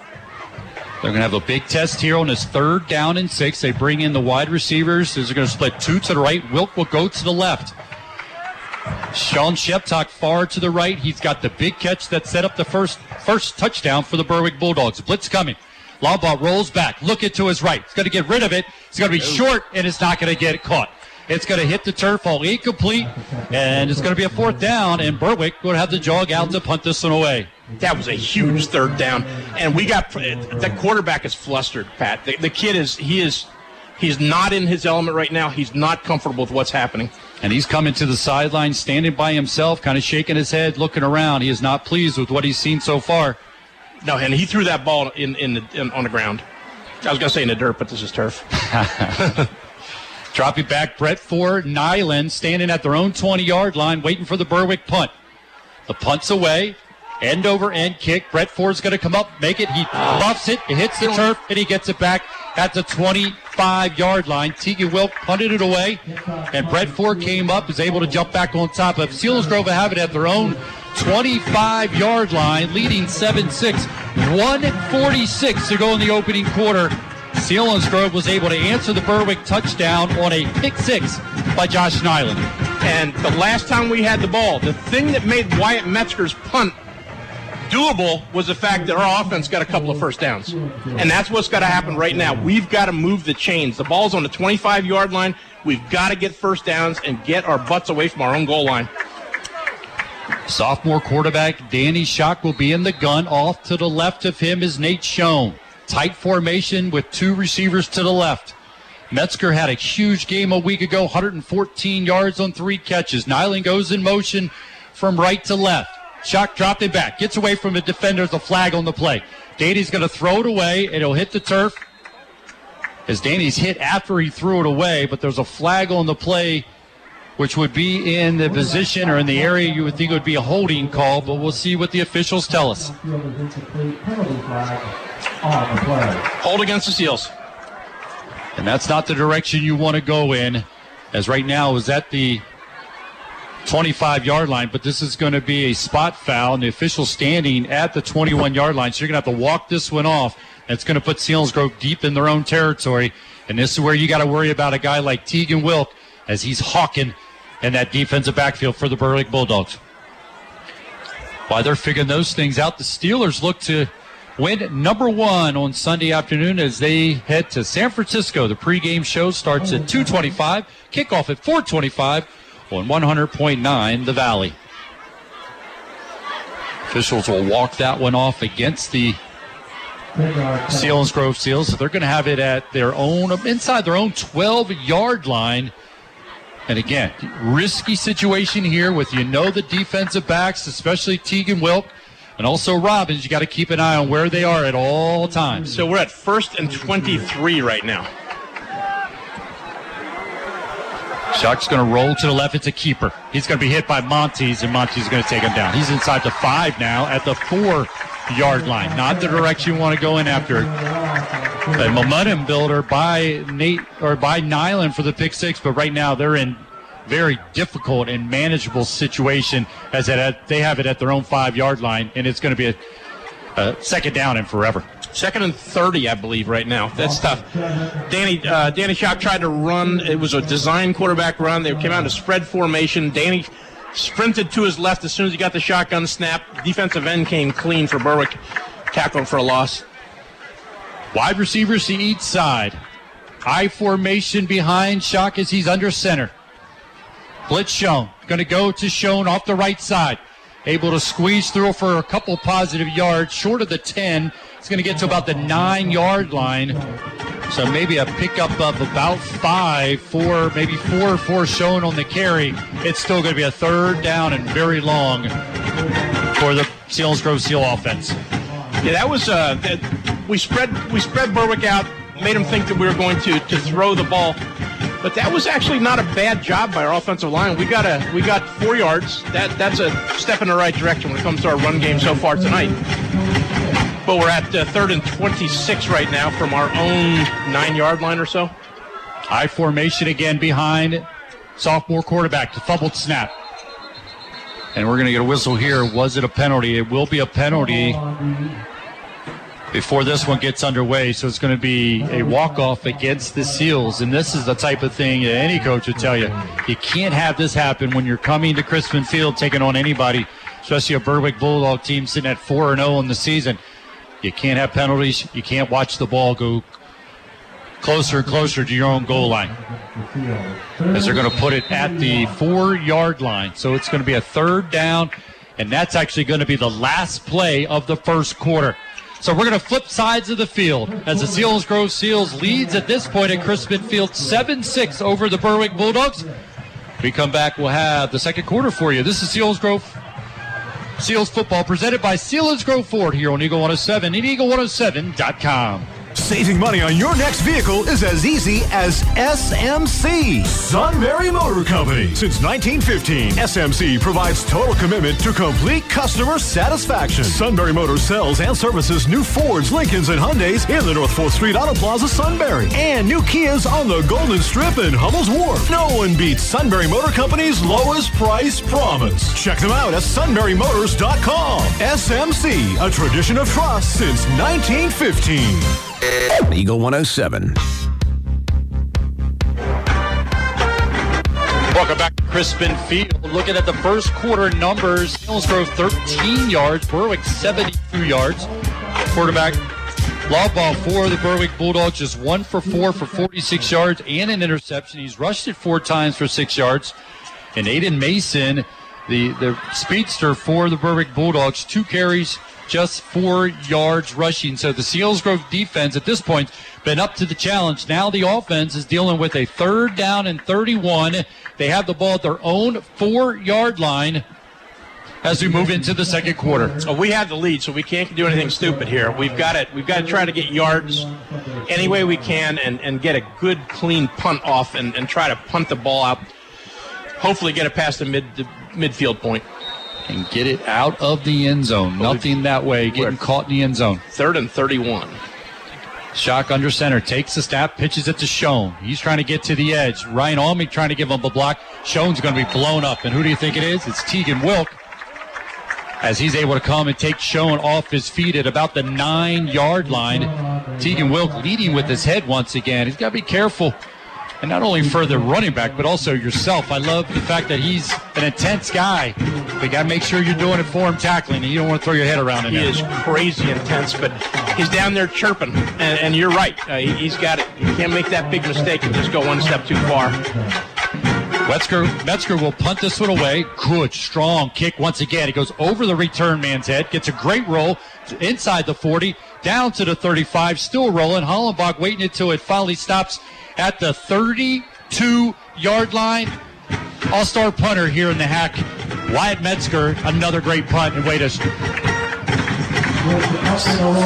60-yard punt by Wyatt Metzger again. Right now, the top candidate as the Hack 1 All-Star punting for the Selinsgrove Seals. He's able to flip field here as Selinsgrove had it at their own 4-yard line, and now Berwick takes over at their own 32. Our punts have been extremely effective tonight. 60-yard punt for Wyatt Metzger. It split the return guys and rolled, and who was down there? Dean Hollenbach, and he was able to touch it down at the 32-yard line. 1st down and 10 for the Berwick Bulldogs. Selinsgrove leading 7-6 with 11-11 to go here in the first half. Laubach's going to give it to Mason. Nope, he's going to keep it. It's got room, second level. It's got some speed. Running away from defenders, and Brett Ford is able to get to him, finished off by Kissinger, but it'll be a 1st down pickup as he's able to take it into Selinsgrove territory to the 46-yard line. 1st down and 10 for the Berwick Bulldogs. And that was a zone read right. Laubach faked the ball to Mason and pulled it out. Our defensive end attacked upfield, so he pulled it and kept it and got some good yards. 22-yard pickup for the quarterback for the Berwick Bulldogs on the run. Tight formation, jumbo package once again for the Bulldogs. Blitz coming. Going to give it to the lone back in the backfield. He's got room. Runs over his own man. Aiden Mason up the left sideline. He's going to run into Metzger and be knocked down to the turf as he got inside of the 25-yard line down to the 19-yard line. He delivered a blow.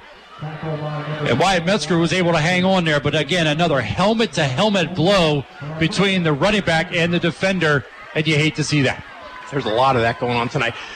That jumbo package worked to perfection, that play for the Bulldogs, needless to say. Seals defense, we're looking at the same thing now. They're also running a tackle over heavy formation left here.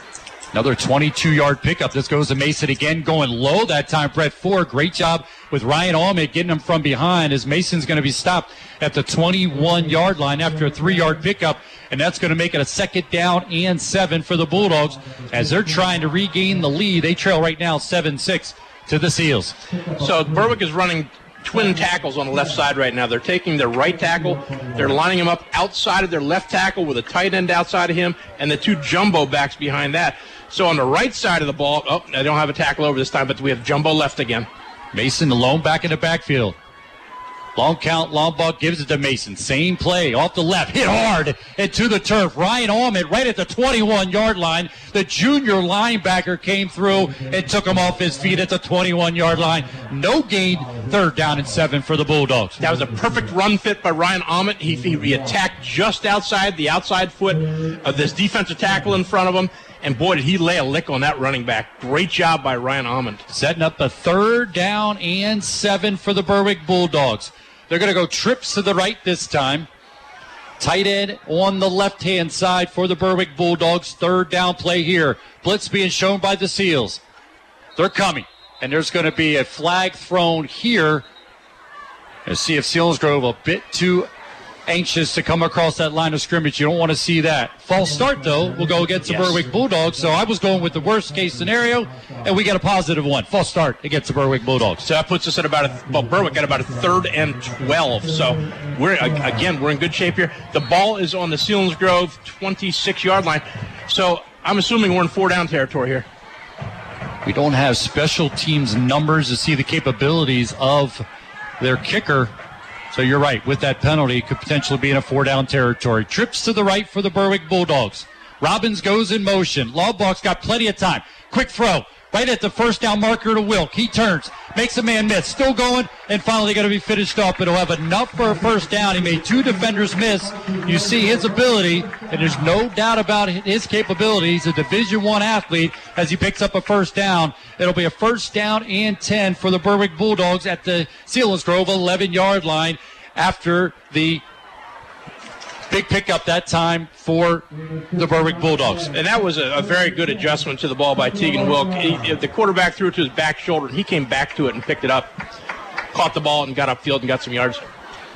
1st down and 10, 8:49 to go in the first half. Selinsgrove at this point leading 7-6. Got some movement up on the left-hand side by the Berwick Bulldogs, and they're going to have to walk this one off. And Berwick came out that time in a heavy formation left. They had 5 linemen to the left of their offensive center. Very heavy left. That last catch by Teagan Wilk was a 15-yard pickup, enough to put the ball down at the 11-yard line, but now it's a penalty against the Berwick Bulldogs. It walks it back to the 16-yard line, so it's going to be 1st down and 15 for the Bulldogs. Lone back in the backfield this time is Lopez. Tight formation for the Berwick Bulldogs. Montes goes in motion from left to right. Laubach turns, gives it to Lopez, hitting the backfield, and he'll go down quickly. Coming through, Ryan Allman sliced through Dave, and he's able to get to him and takes Lopez down. Loss on the play for the Berwick Bulldogs. I got to tell you, Ryan Allman is looking like a very good linebacker right now. He attacked through a window in that offensive front and got there quickly. Threw the ball carrier for about a 3-yard loss. So they're going to call it a 2nd down and a long 17 here for the Berwick Bulldogs. The line to get is inside the 2-yard line for the Berwick Bulldogs to pick up the 1st down. Trips to the left this time. Back in the backfield is Mason. Long ball in the shotgun. He's going to look left. Gets rid of it. He's got a man. The ball's hit in the air. And is it picked off? We're calling it. Kissinger, did he pick it off? No call yet. The officials look at each other because nobody knows. And finally, they're going to call it incomplete. No official was ready to make a call. They looked all at each other, and if nobody saw it, I guess they go with an incomplete. None of those officials knew whether that ball was caught by our guy or not. They were looking around at each other, wondering whether it was intercepted or not, and finally they called incomplete. How do you call it one way or another if you didn't see it? Hey, our player was standing over the ball in front of them. That was unbelievable. It was throw from Lombard into a crowd, tipped up in the air, appeared to be intercepted, but the official says it's incomplete. It'll be a 3rd down and 17. One wide receiver, Sheptak, split to the left as Robin goes in motion. He's going to get the call. It's a reverse, double handoff to Wilk. Wilk's trying to make a man miss in the backfield. Still going, hit at the 15, falls forward to the 14-yard line. Well short of a 1st down as they'll mark it at the 14-yard line. Good pursuit defensively, good discipline by that defense to take Wilk down. The thing we did there, that was a reverse to the left. The thing we did well is our outside backer stayed home and forced that back inside. All of our defense got there. It was a great play by our defense. And it's 4th and about 13 right now. They're going to mark it at the 14-yard line after the short pickup by Teagan Wilk. Teagan Wilk is on the left side, the wing on the left. 2 wide receivers split to the right. 4th down and 13. Got some movement up front and see what the call is here. The official's going to let us know. There's going to be a timeout taken is what they're going to tell us. Sunday, the Eagles host the Lions at the Link. The pregame show starts at noon. Kickoff with Murray Reese and Mike Wick is on at 1 o'clock on Eagle 107, eagle107.com. Smoky Dam Health Center backbreaker play of the game candidates. Didn't have a one in the first quarter, unless you want to call it for Berwick, the long pass to Sheptak. But then you come back the other way. You got Josh Nyland with the pick six, and right now that's a candidate for the Smoky Dam Health Center backbreaker play of the game. Absolutely. That was great. And Pat, I'll be honest with you, I'm still in a state of disbelief that there were five officials down there looking at each other for a call. And nothing. And we didn't get anything. No call. No definitive call until they finally decided that it was an incomplete somehow, some way. Unbelievable. That would have been an unbelievable defensive play for the Selinsgrove Seals. Now Berwick will go for a field goal here. They're going to spot it down at the 22, looking for a 32-yard field goal from Hinkle, Brendan Hinkle. Hinkle, just a sophomore, 5'7", 147 pounds. Trying to give Berwick the lead. They trail at this point 7-6. Metzger directing his defense here. Good snap. The hold's good. The kick is up. It's high enough. Looks like it's got the distance, and it's good. So Hinkle puts it through, and he celebrates like he just kicked a 50-yard field goal. So I don't get the impression he's kicked a lot of field goals in 2019. It doesn't look that way. But he does give the Berwick Bulldogs the lead.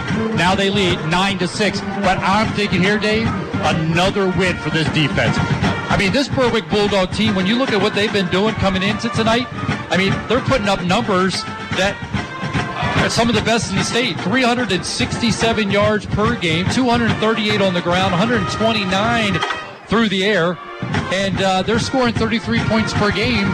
Right now they have 9 points as we're halfway through the second period. No question, and that is getting inside their heads. They're having a hard time dealing with our defense right now, and it's frustrating them, and it's forcing mistakes on their part.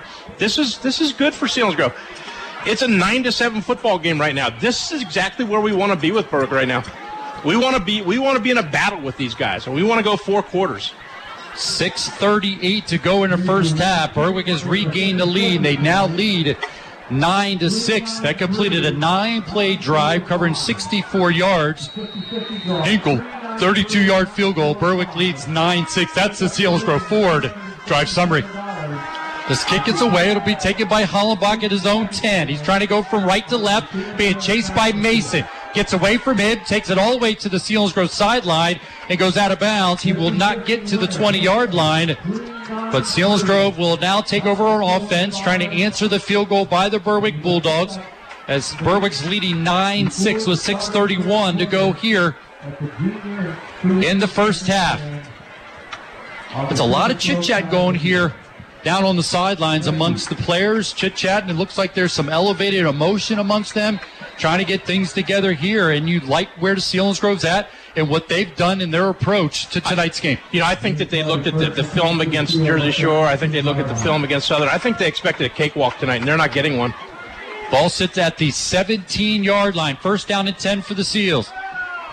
Schock throws it out to Cantz, makes the catch. Knocked down, he'll get it just short of the 25-yard line to the 24-yard line. About a 7-yard pickup. And it's going to set up a second down and a three, a long three here for the Selinsgrove Seals. That was a perfect first down play for us. It was just a little hitch play, and our receiver was able to turn it up and get a couple more yards. Second and three. 9-7 lead for the Berwick Bulldogs, as we have 5:58 and counting to go here in the first half. Danny Schock's going to give this one to Hollenbach. Cuts under defender, and it's going to close to the first down marker. The official looks like he's going to spot it about the 32-yard line. If that's the case, that's going to be a first down pickup for the Selinsgrove Seals. I'd like it. Every play doesn't have to go for 90 yards. No, but you got to get first downs and move the chains, and that's exactly what we're doing now. And this is huge for our offense right now. This is the kind of thing we need. We need to grind this ball out. Grind out a bunch of first downs here, change your field position, and score. They get it out to the 28-yard line. First down pickup. Good job offensively on the run that time by Hollenbach to move the chains, as you said. Two wide receivers split to the right. Cantz, the lone receiver, to the left as Nyland's going to give it motion. Fake it to Nyland. Rolling to the right is Schock. Looking. It's going to get rid of it. Throws it right to a defender. Intercepted. You talk about backbreaker plays of the game. That one, it's a throwaway that comes out into an interception, making the interception for the Berwick Bulldogs that time. And it was an easy one as he stepped in front of it, and that's Aluko. He makes the interception. It gives Berwick great field position at the Selinsgrove 29-yard line. Yeah, it'd be better just to take the sack on that and let Wyatt Metzger punt the ball deep. Now Berwick snaps off the sidelines, come out on this. They lead 9-7 with 5:16 to go. They have great field position at the Selinsgrove 29-yard line to start this possession. And they're going to go trips to the right, one wide receiver split to the left. Laubach turns. He's going to keep it. Runs under defender. Gets away from Micaiah Showers, finished off by Brandon Heil, but he's going to take it to the 22-yard line, pickup of 7. It'll be a second down and 3. For the Berwick Bulldogs. Micaiah Showers had a shot at him in the backfield. He broke the tackle. He was on the line of scrimmage when he was there. But I'm telling you, Berwick is expecting huge gains on these runs, and they are not getting them. They're going to get him 6 on the carry, so it'll be a second down and 4 as they spot it just inside the 24-yard line. Laubach drops back, looking for one-on-one action out here for Sheptak. He makes the catch, touchdown. Sheptak is a 6'2 receiver against our cornerback, who's about a 5'8 kid, Brett Ford. Brett had good coverage. Brett was right in front of him, exactly where he needed to be. He was between him and the ball, and the receiver was just able to reach over top and take the ball. Candidate for the Shamokin Dam Health Center backbreaker play of the game. That was a backbreaker. As Sheptak makes the catch for the Berwick Bulldogs, 24-yard touchdown reception that time. By Sheptak, he's been very involved in this first half, setting up the first touchdown, and he gets it this time. Hink will attempt the extra point here. High snap, put down by Wilk. The kick booms through and is good. So just like that, the Berwick Bulldogs now lead 16-7 with 4:34 to go here in the first half. Sean, big swing of motions here for the Selinsgrove Seals. They're going to have to come up big offensively late here in the first half. They trail 16-7. About other games going on around the valley. You got a Pat Aubrey Alexander Toyota out-of-town scoreboard. Jersey Shore leading Shikellamy 20-0 as they go to the second quarter. Also in the second quarter, Lewisburg 7-6 over Shamokin on 100.9 The Valley. Also games in the second, Mifflinburg 21, Warrior Run nothing, Montoursville 14, Loyalsock nothing, Jim Thorpe 13, Midwest nothing, Bloomsburg leads South Williamsport 7-6, Line Mountain 14, Millersburg nothing, Mount Carmel 10, North Schuylkill 7, and Southern Columbia 27-0 over Central. Scores updated all night long at eagle107.com. Back to Berwick for Pat and Dave. So after the interception by Zaluko, quickly two-play drive covering 29 yards. Just took 42 seconds. Sheptak, 23-yard touchdown reception. That's the Selinsgrove Ford drive summary. Dean Hollenbach on the return. Hit by a defender at the 29-yard line. And it's going to go down about the 30. A lot of chirping going on here on the near side, and you expect that from the Berwick Bulldogs. You got to keep your emotions intact, though. Selinsgrove, good field position at the 30-yard line with 4:27 to go here in the first half. I tell you what, that kickoff return was close to going. We had 3 guys run past one defender. There was nobody else there. That one defender made the tackle. So a game that was 7-6, Selinsgrove leading at the end of the first quarter has swung Berwick's favor. They now lead 16-7. Following that two-play drive, Sheptak gets the touchdown reception from Laubach. Schock is in the gun. 2 wide receivers split to left. This ball rolls back to him, and he is just crushed. These mistakes are tough. And he gets the extra smash in his face as he was getting up off the ground, too. That was just a huge play by the defense as that ball just rolls back. You can't have that. You've got to be able to get these snaps, and if you can't, you put them under center. Snaps and penalties. These things are killing us right now. Big loss on the play. Not only that, but you lose the down. It's like taking a penalty. Lost the down, and you're going to walk off 5 yards, and now you're put in a position behind the chains at a second down and 15. Got to get clean snaps here. 3:52 to go in the opening half. This is a good snap. Schock throws it.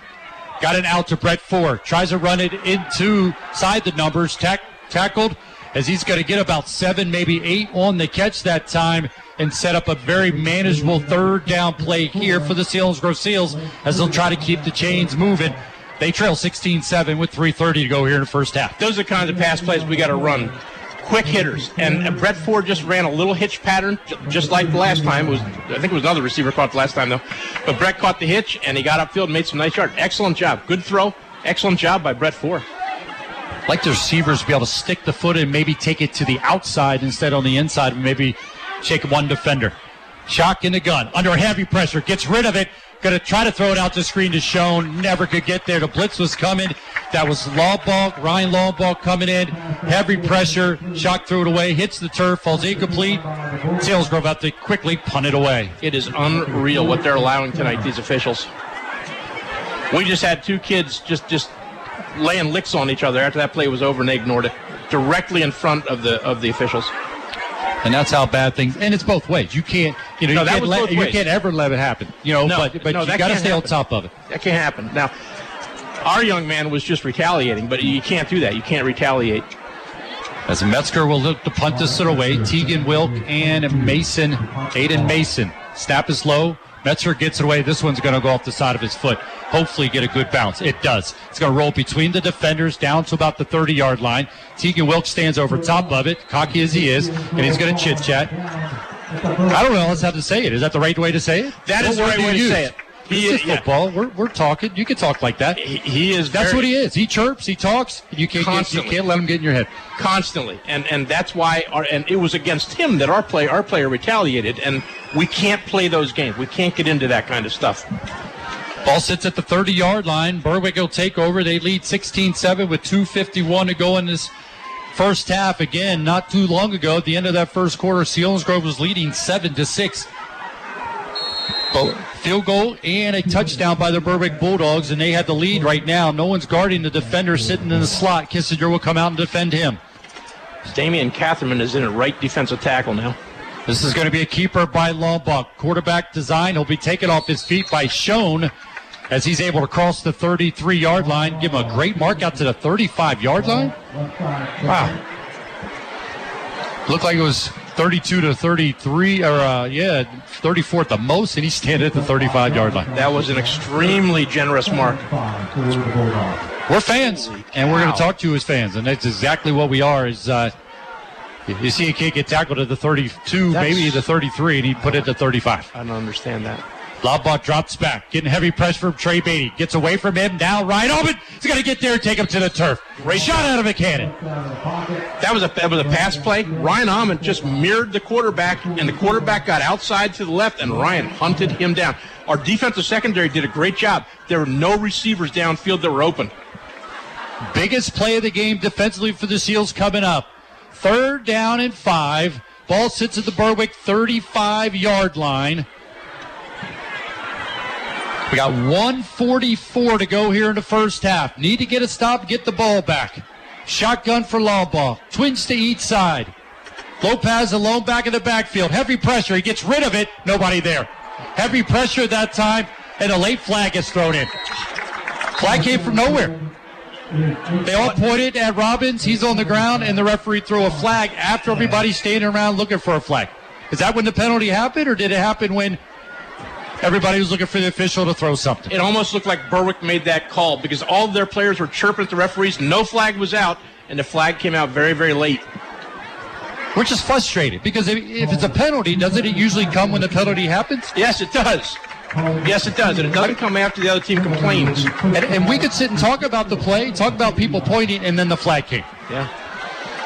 So it is frustrating. I can't even imagine for the Selinsgrove Seals on the far side.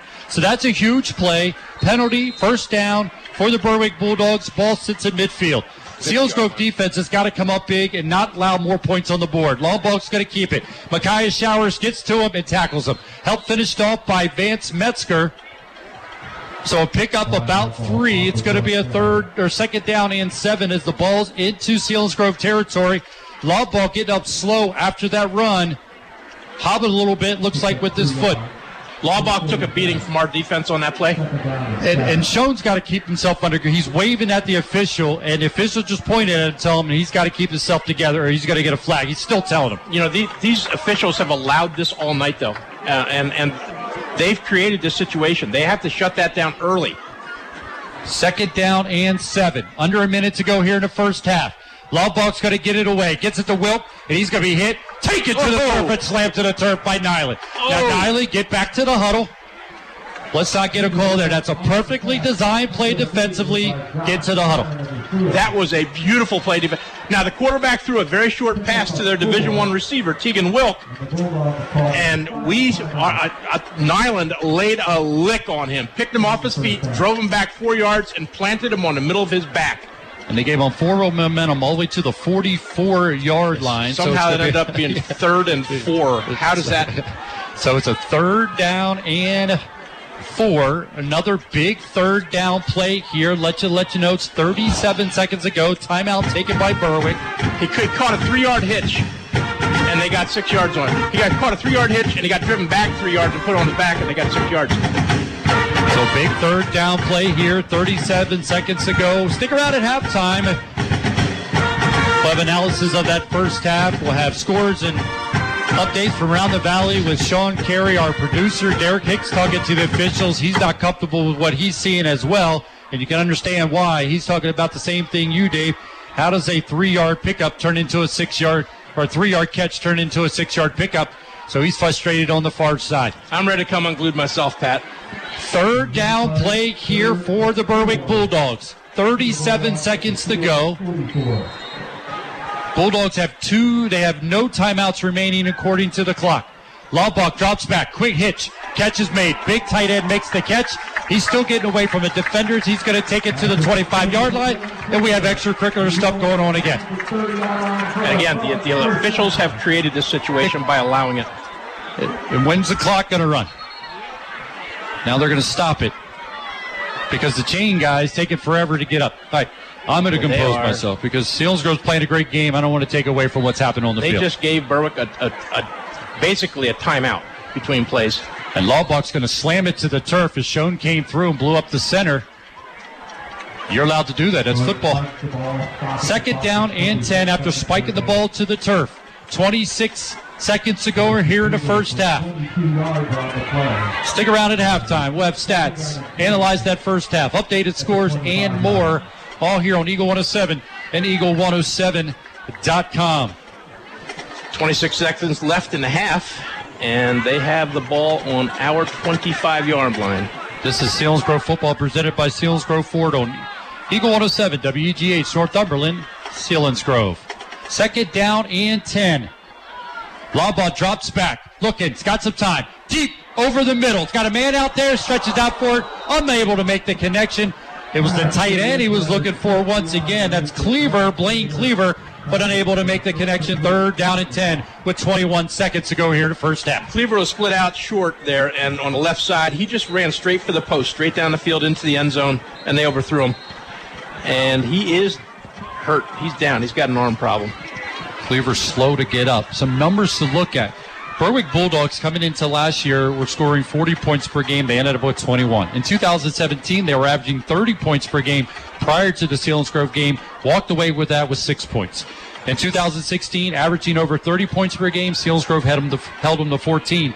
In 2015, came in averaging 18 points per game, held to 14. So Selinsgrove defense is, again, doing a great job, and they're looking to stop them here. Laubach, plenty of time. Looking for a wide open Teagan Wilk.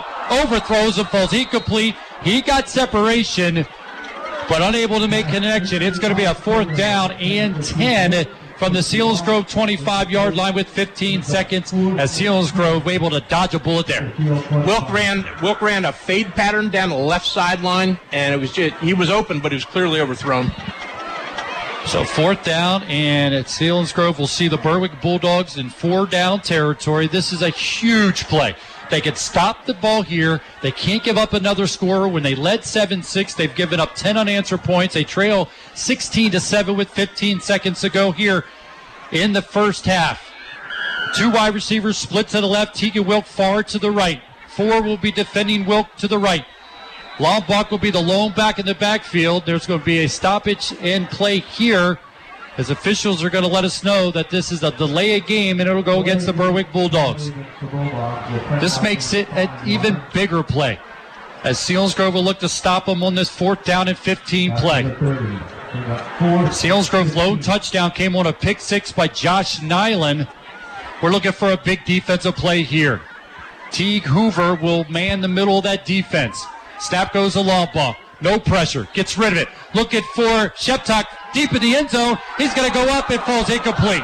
Wow. Once again, they had the size over our guys there. And it's worth mentioning, as you said before, I mean, you look at number 4 racing down the left sideline, Sean Sheptak, 6'2", 202 pounds, and he's been defended in every way by our defenders. This time was Josh Nyland at 5'8", 148 pounds.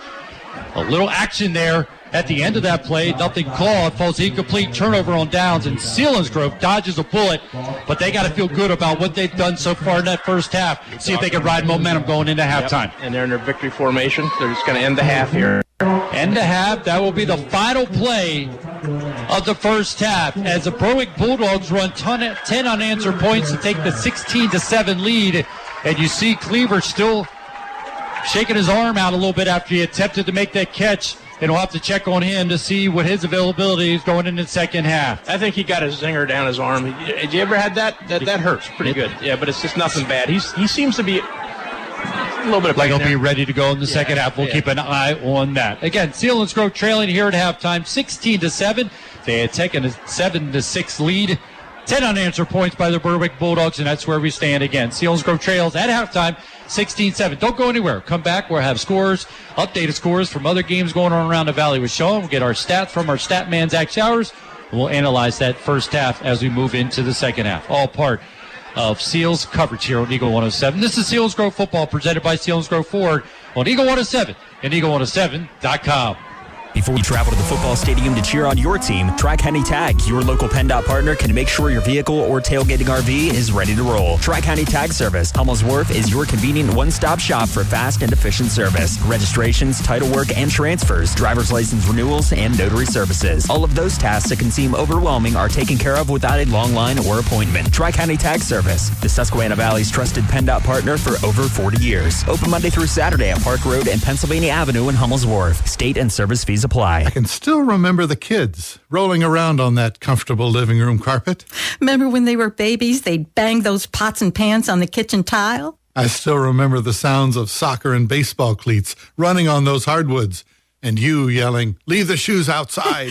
These floors have seen a lot, and they still look so good. They've got some good years left on them. Just like we do, honey. Right? You bet, my dear, you bet. Carpet Man in Milton. Flooring for life. Eagle 107 is WEGH, Northumberland, Selinsgrove. Your home for Selinsgrove Seals football. Eagle 107.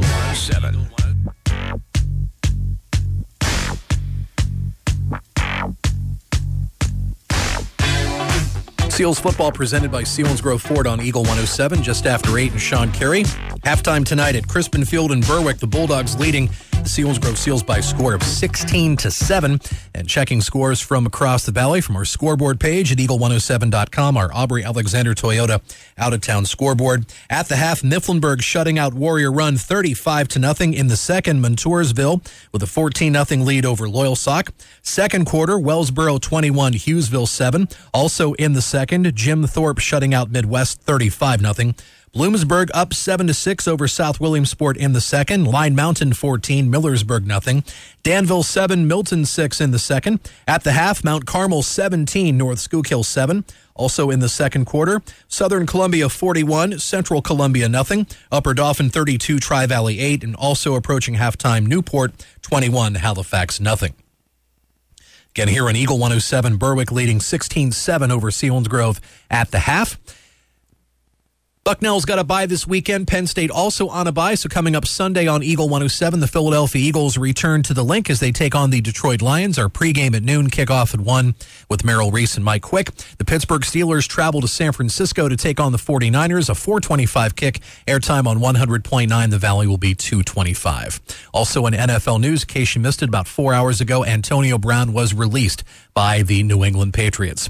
Back to high school football across the central Susquehanna Valley tonight on News Radio 1070 WKOK. Jersey Shore leading Shikellamy 27-0 as they approach halftime, and a score by Bulldogs quarterback Tanner Lorson. Here's the handoff looking. No, it's going to be Lorson himself. He's got the corner all by himself to the 40, to the 35. One man to beat down the sidelines. 20, 10, 5, touchdown.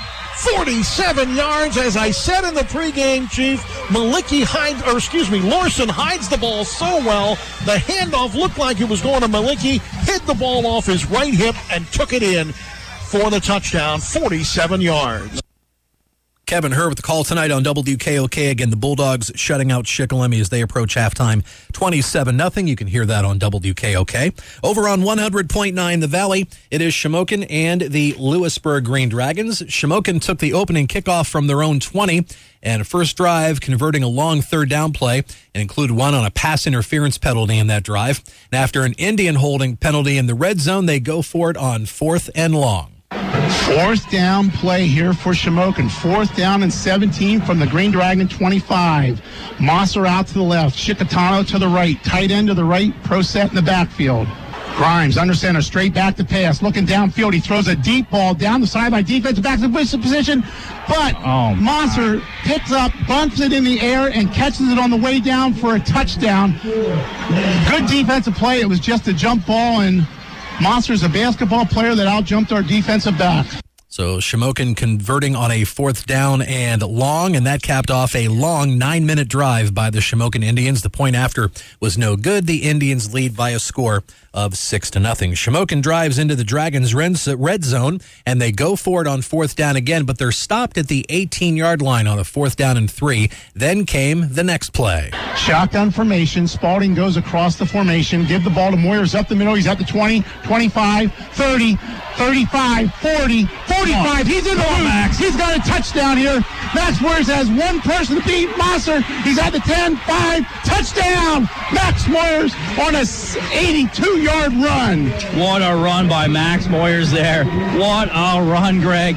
I'll tell you what, he did a little bit of everything there. He got the hole and he broke 3-4 tackles, and then Moser did not quit on the play and comes down and wraps them up as they lean into the end zone. What a run by Max Moyers, 82 yards, gets the Green Dragons on the board. And made the score 7-6 in favor of Lewisburg. Shamokin then got the ball right back. Once again, they drive the field, ending with a highlight reel touchdown. Shikitano now is right, Moser left. Prosett in the backfield. Grimes under center. Tight end to the right. Straight back to pass. Look deep down the field. He throws to Moser, who makes a one-handed catch and runs into the end zone for a touchdown. That's a highlight reel right there. That was a heck of a play by Joey Moser. Yeah, the quarterback, just a two-step drop there. Looked all the way to the left side to Moser. Just threw it out there, and Moser on the left side just reaches out with his left hand and brings it in for the touchdown. And making it 14-7 in favor of Shamokin. And keep this in mind when it comes to time of possession in the game tonight at Christie. With 1:27 left in the second quarter, the Lewisburg Green Dragons at that point only ran 7 plays on offense. So again, they're standing right now at 14-7 Shamokin as they approach halftime. Greg Wetzel, Justin Michaels with the call on 100.9 The Valley. So again, here on Eagle 107, it is Berwick leading by a score of 16-7. Also a halftime score, we've got Line Mountain. Line Mountain leading Millersburg by a score of 14-0. And so highlights from this game here tonight. After a Seals punt that pinned Berwick deep into their as we check the scoring here tonight. Let's go here. First quarter, the first points of the evening were from Berwick. Teagan Wilk with a 5-yard touchdown run. Of course, Teagan Wilk, the East Carolina commit. Point after touchdown was missed, and after that Berwick touchdown, it capped off a 7-play, 75-yard drive, and taking just under 3 minutes off the clock, the Berwick Bulldogs were leading by a score of 6-0 in the first quarter. After a Seals punt that pinned Berwick deep back to their own 1-yard line, the Selinsgrove defense was able to take advantage. 3:29 to go in the opening quarter, 6-0 lead for the Berwick Bulldogs. They scored on their first drive of the night. Teagan Wilk going in motion. Snap goes to Laubach, rolling to his right, looking for Teagan Wilk. He's going to throw. It's going to be intercepted by Nyland. He'll take it into the end zone. Touchdown for the Selinsgrove Seals. Josh Nyland with a house call tonight. 8-yard touchdown, an 8-yard interception for a touchdown. Pick 6 off of Laubach, and making the score 7-6 in favor of Selinsgrove after the first quarter. Well, following a Seals Danny Schock interception, Berwick is able to turn it into points in just under a minute. Second down and 4 as they spot it just inside the 24-yard line. Laubach drops back, looking for a one-on-one action out here for Sheptak. He makes the catch, touchdown. And that Berwick touchdown, Sheptak 23-yard reception, that followed a Brandon Hinkle 32-yard field goal. So Berwick with 10 quick points in about 2 minutes in the second quarter. And that was a quick two-play 29-yard drive, and taking only 42 seconds off the clock. Sheptak with that 23-yard reception and making the score 16-7, and that's where we stand now at the half, 16-7 in favor of Berwick. Don't forget to get your scoreboard updates all night long at eagle107.com. Shikellamy on WKOK, Lewisburg on 100.9 The Valley, and we'll have updates from across the Valley and, of course, scores and highlights, too, on Sunbury Motors Game Night following our live coverage from Berwick tonight here on Eagle 107. Another update in Lycoming County, the Battle of the Bridge between Montoursville and Loyalsock. Montoursville now leading by score of 17-6. 17-6 in favor of Montoursville as they are under 2 minutes left in the second quarter. Eagle 107 with your Selinsgrove Seals tonight. Again, the halftime scores, Berwick 16 and the Seals 7. We'll take a quick break, and we'll return to Crispin Field. We'll get you the halftime stats, team and player stats from our stat man, Zach Showers, Pat O'Brien, and then Dave Hess will set up the table for second half action from Crispin Field. Berwick up 16-7 over Selinsgrove. This is Seals football presented by Selinsgrove Ford on Eagle 107 and eagle107.com. For nearly 100 years, Purdy Insurance has been your locally owned, family-operated source for insurance products. With a staff of over 20 and partnerships with some of the industry's most trusted companies, Purdy has the experience and resources to get the job done. Whether you need personal, home and auto, or complex business insurance solutions, Purdy will help you navigate through the process. Call today at 570-286-5855, or better yet, stop in their Sunbury office to see what Purdy Insurance can do for you. Here at Murray Motors Chevrolet, we are big enough to serve you, small enough to know your name. From sales, service, parts, and our body shop, Murray Motors Chevrolet brings you a bigger, better selection of cars, trucks, and SUVs, including the area's best certified pre-owned inventory. Our new inventory is expanding to an all-time high. We offer the only lifetime powertrain warranty and price match guarantee on all new Chevrolet models. Murray Motors Chevrolet, located a half mile south of Susquehanna Valley Mall, Selinsgrove, or online at murraychevy.com. Powertrain warranty does not include commercial vehicles. Eagle 107.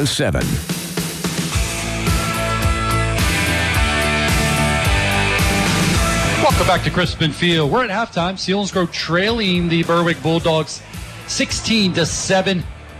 Just handed the stats by our stat man, Zach Showers. Let's take a look at those numbers running down. First team numbers. Selinsgrove, 2 first downs, 8 yards rushing, 24 yards passing.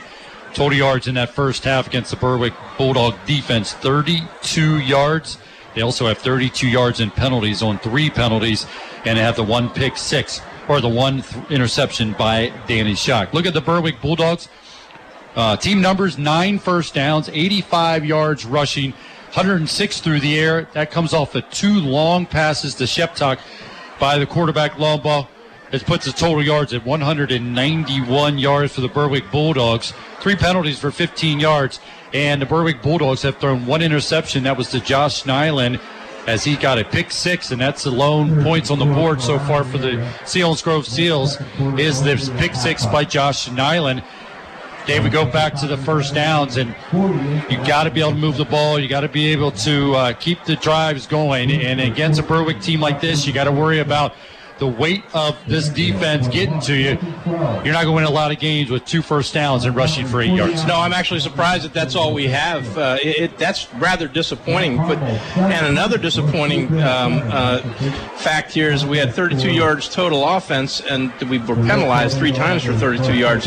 That's not going to work. It'll be the things they're going to try to clean up here at halftime. Absolutely. Yeah. Look at individual numbers for Berwick first. Lombach 6 for 14, 106 yards, touchdown, and he's thrown that 1 pick. His receiving core, Sheptak, has only two catches, but they're for 69 yards and 1 touchdown. Cleaver has 2 catches for 20 yards. Teagan Wilk has 2 catches for 18 yards. In the rushing department, Lombach 9 carries for 42 yards. Aiden Mason, 5 carries for 29 yards. And Wilk has a touchdown on 3 carries for 16 yards. Coming in, the numbers for Berwick were through the roof. Defensively, you got to feel great. You have a pick six, and you're really holding down a very potent offensive attack in that first half by the Selinsgrove Seals. Selinsgrove defense is playing well, except that they've given up two big plays, which have cost two scores. And that's the difference in a football game right now as far as I'm concerned. And they got to do it on the offensive side and not give up those big plays, as you mentioned, because when you look at individual number, Danny Schock, 3 for 5, just 24 yards. He had an ill-advised throwaway that was intercepted. His receiving corps, Ford has 2 catches for 17 yards. Cantz has 1 catch for 7 yards, and that's all from the passing department. And the rushing department, not good either. Schoen, 4 carries for just 6 yards. Hollenbach, 2 carries for 3 yards. Right now, Selinsgrove at just 8 yards in that first half, and that's exactly the number that Berwick has given up per game this year after 4 games is 8 yards. So if you want to hang your hat on that you are now matching what Berwick gives up in an entire game, it's not something that you want to feel good about, but they got to get a rushing attack going because those numbers, again, 32 yards total for Selinsgrove Seals, 191 for Berwick. Berwick leading 16-7 here at halftime as both teams have returned to the field. And Berwick is kicking off the Selinsgrove, so now we can crush that record, that 8-yard record against Berwick, and we can get after them. One thing I will say is our kids have stepped up, and they've met fire with fire against this team. There's a lot of chippy stuff going on out there. Our kids went in after the half angry. After the first, they went angry. They played angry that second quarter, and I think that's a good thing. You know, they're stepping up, and they're not taking any of the garbage, so that's good. And the momentum you can carry by stopping them on that last offensive possession to go in halftime, because we know if they put more points on the board and get this game into the 20s, that's going to be a much different uphill battle for these Selinsgrove Seals. But defensively, they come up big, and the guy we talked about off the air that's come in big, he didn't start, but he's got the message, and he's stepped in. Ryan Allman is played out of his mind, and we need that from him, and I think that's what the defensive coaching staff are saying. You have this ability.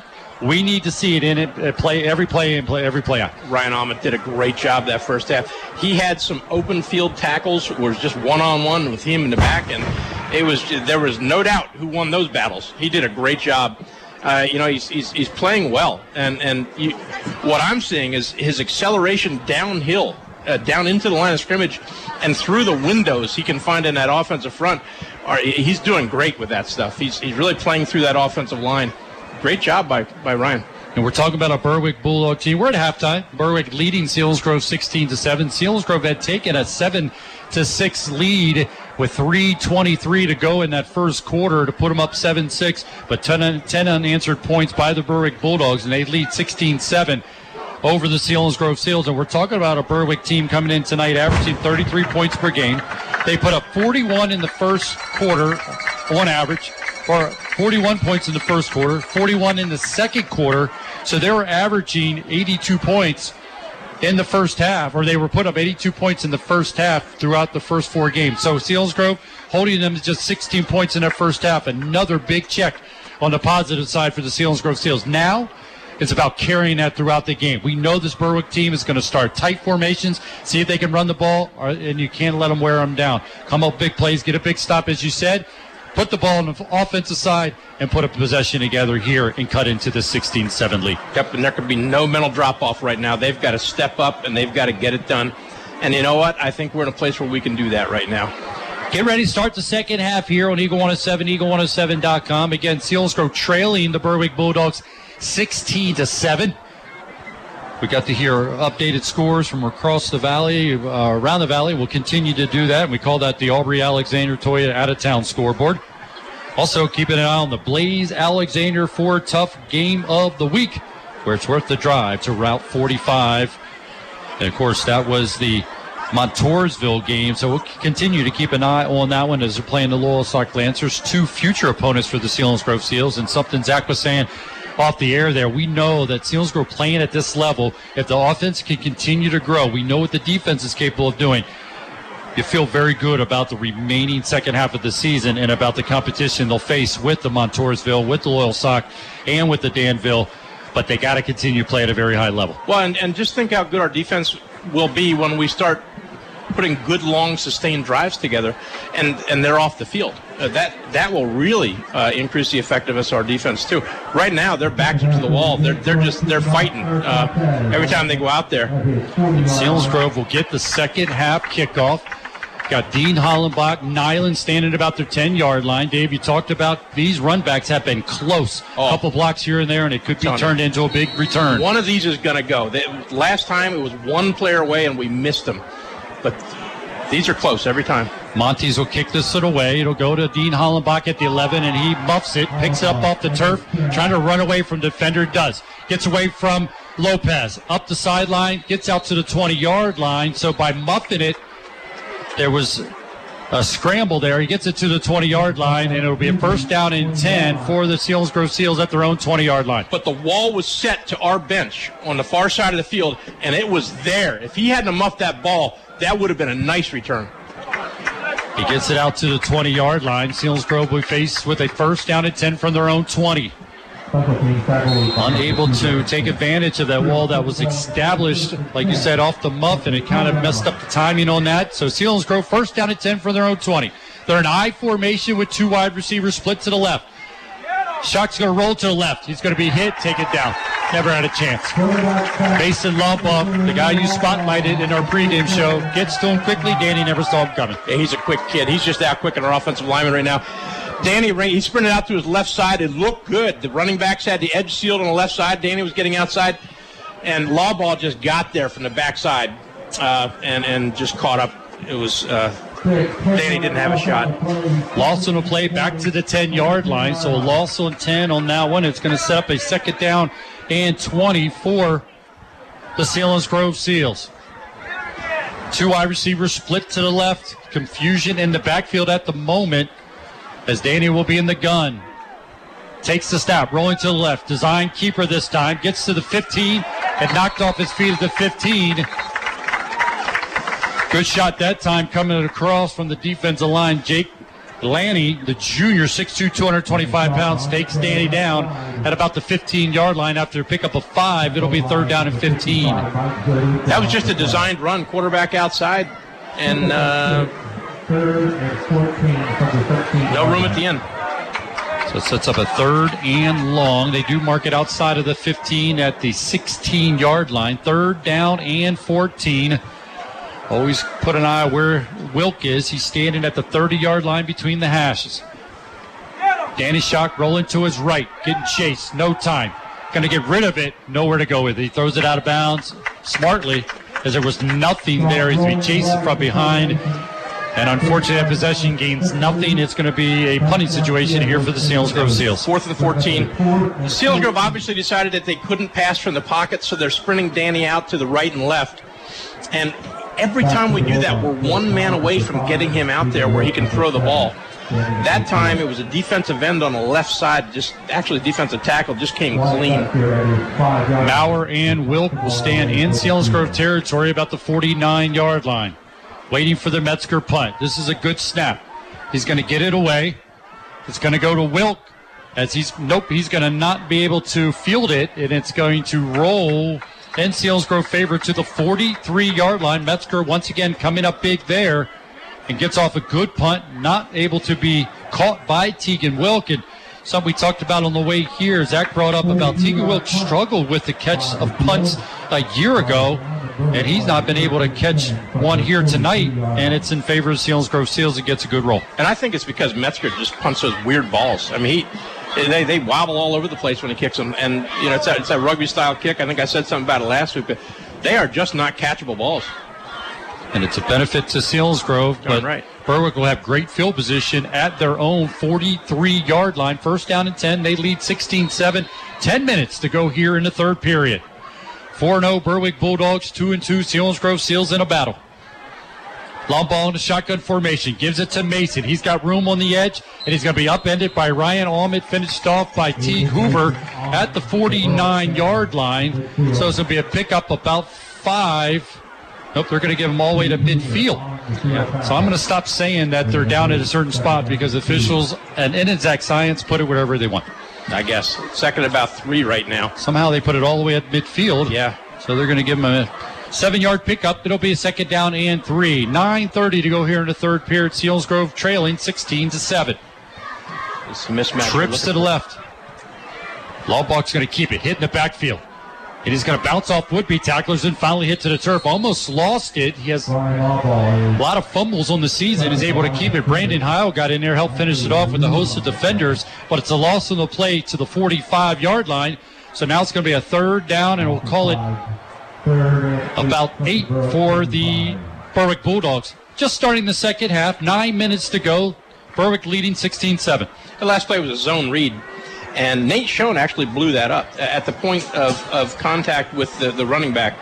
Quarterback faked the ball to the running back, and Nate Schoen just hit both of them. And they came off of him, but Nate stayed on it and made the tackle. Going to have to come up with another big play here. Showing blitzes on him, and he steps out of it. Laubach, quick toss out there. Didn't see his receiver turning out, throw it inside of him, and he's screaming at him. Yeah, they're screaming at each other once again. And fortunately for Berwick, not for Selinsgrove, it falls incomplete. But it almost picked off. That was to Preston Robbins. Preston was not a happy camper after that throw. He went out. The ball was behind him. Falls incomplete. Punting situation. Brett Ford going back. Let's get a clean catch here. See if we can't get good field position as Nyland and Ford standing inside their 20-yard line, about the 18-yard line, waiting for the punt.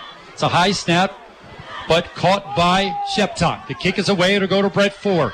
He's looking for that wall you talked about. Up the right sideline. Cuts around a defender. Still going up the sideline and thrown out of bounds as he crosses the 40. Out close to the 45-yard line. Looks like they'll mark it about the 45-yard line.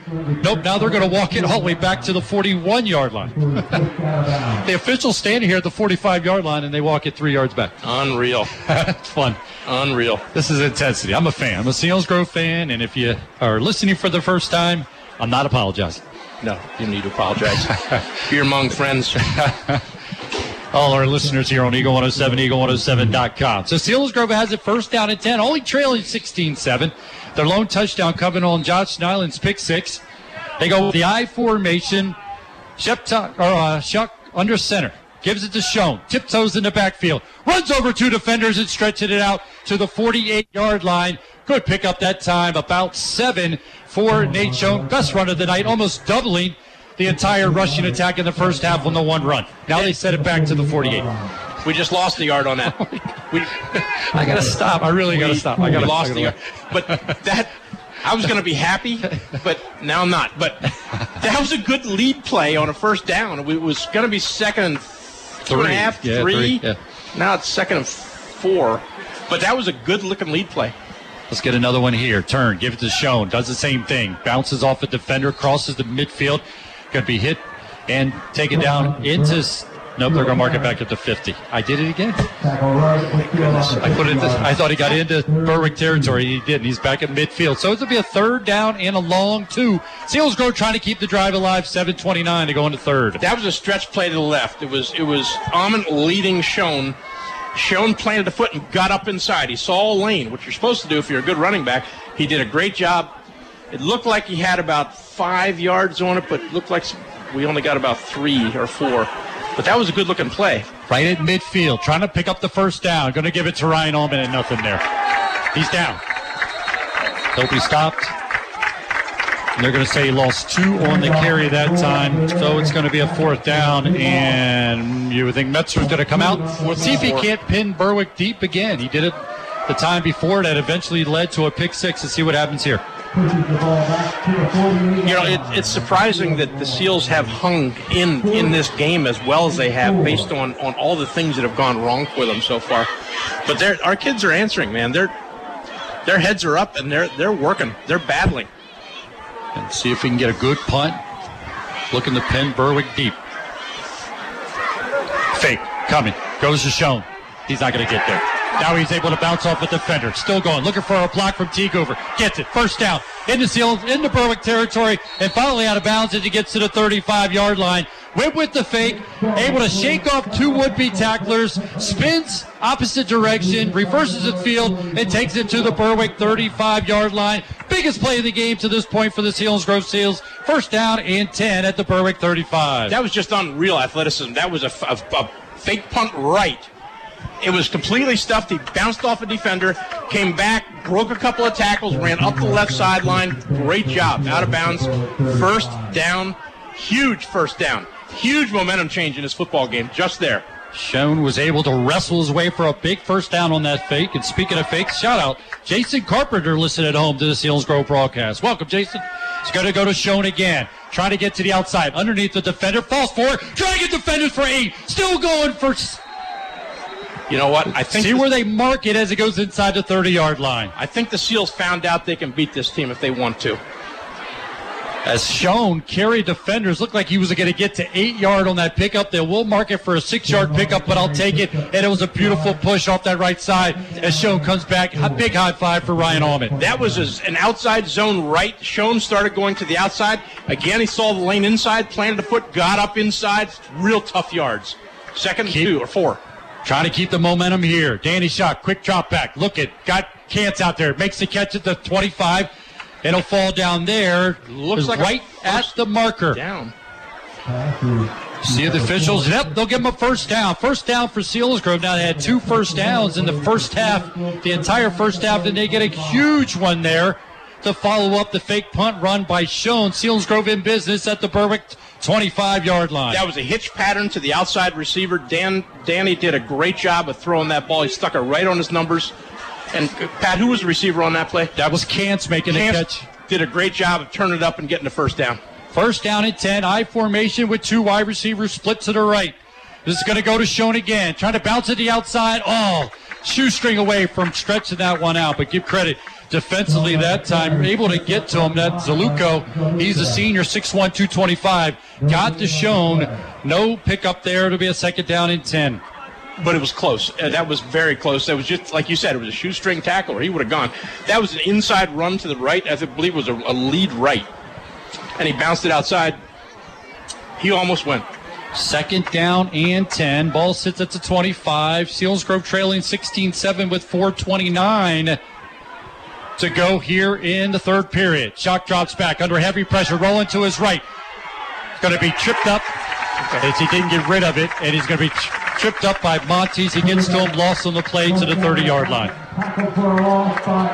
Our Blaze Alexander for a tough game of the week is Loyalsock and Montoursville as the Lancer hosting the Warriors. Updated score, Montoursville leading that one 20-6 at halftime. That's our Blaze Alexander for a tough game of the week. So we're at a 3rd and 15 now from the Berwick 30-yard line. This is 4-down territory in my book, Pat, although we got to get 15 yards. See if you can cut it in half, make it more manageable here. 2 wide receivers split to the left as Nyland's in the slot on the left. Heavy pressure again coming on Schock. Rolls to his right. Still looking. He's going to get rid of it. Throws it out of bounds. He was looking for Metzger that time. Nothing there. I'm going to ask you kind of keep an eye there on the routes. You know, what are our guys doing in the routes and not creating? Danny's rolling to his right. He's got 2 wide receivers split to the left, making it a very small window, small field on the right side. His only receiver was Metzger, and he was double-teamed out there. Wasn't going to get it. When he gets chased out of the pocket, it's extending the play. And so our receivers are off their routes now when he gets out of the pocket like that. And they're just trying to find an open space and come back to the quarterback and give him a target. Big 4th down play here. Trips to the left this time. Schock drops back. Looking to the left. He's going to throw out here behind Brett Ford. Ball incomplete. Ball will be turned over on downs. You've heard it a bunch of times from me already, but the thing we've been successful with so far tonight throwing the ball are just the short hitch plays. And that's coming off of a run in a prior play. It's coming off of a tight formation with an eye behind the quarterback. So... we've had a little success running the ball, and that's opening up those short passes for us, and that's exactly what we need to do. It was unfortunate that we lost those yards on that 3rd down, or the 2nd down. Had a big fake on that last possession, a fake punt. Got Selinsgrove the first down, moved it into Berwick territory. Had some momentum there, but possession ends there. Turnover on downs, back to the Berwick Bulldogs. They have it their own 30-yard line. Laubach in a shotgun formation, looking over the middle. It's got Teagan Wilk. In and out of the hands of Teague Hoover, falls incomplete. Wilk looking like he was open there for a moment. Laubach tried to hit him well over his head, and Teague Hoover, I don't think ever saw it, bounced off his shoulder pad. No, I don't think so. But you know what? One thing I've noticed about him is that the receiver is that if they're trying to get him the ball, Wilk, at all costs. But if he's not getting the ball, he doesn't do much. So it's a pretty easy read for our defensive backs.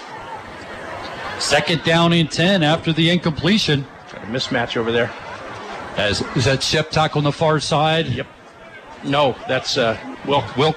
They're going to go with the run play. This is going to go to Lopez. He's trying to get to the edge, being chased from behind and finally be tackled at the 37-yard line. But Ryan Allman in on the stop. There's a big block in front of Lopez. Ryan Allman able to make his way through. It'll be a third down and 3. Another big third down play here for the Selinsgrove defense. They trail 16-7 with 3:03 to go here in the third period. This series, Selinsgrove's gotten away from a cover 2. They went to a cover 3, which means they only have one safety deep. They don't have two safeties to help out on the single receiver side, which means that we have a cornerback on the single receiver side isolated on their receiver by himself.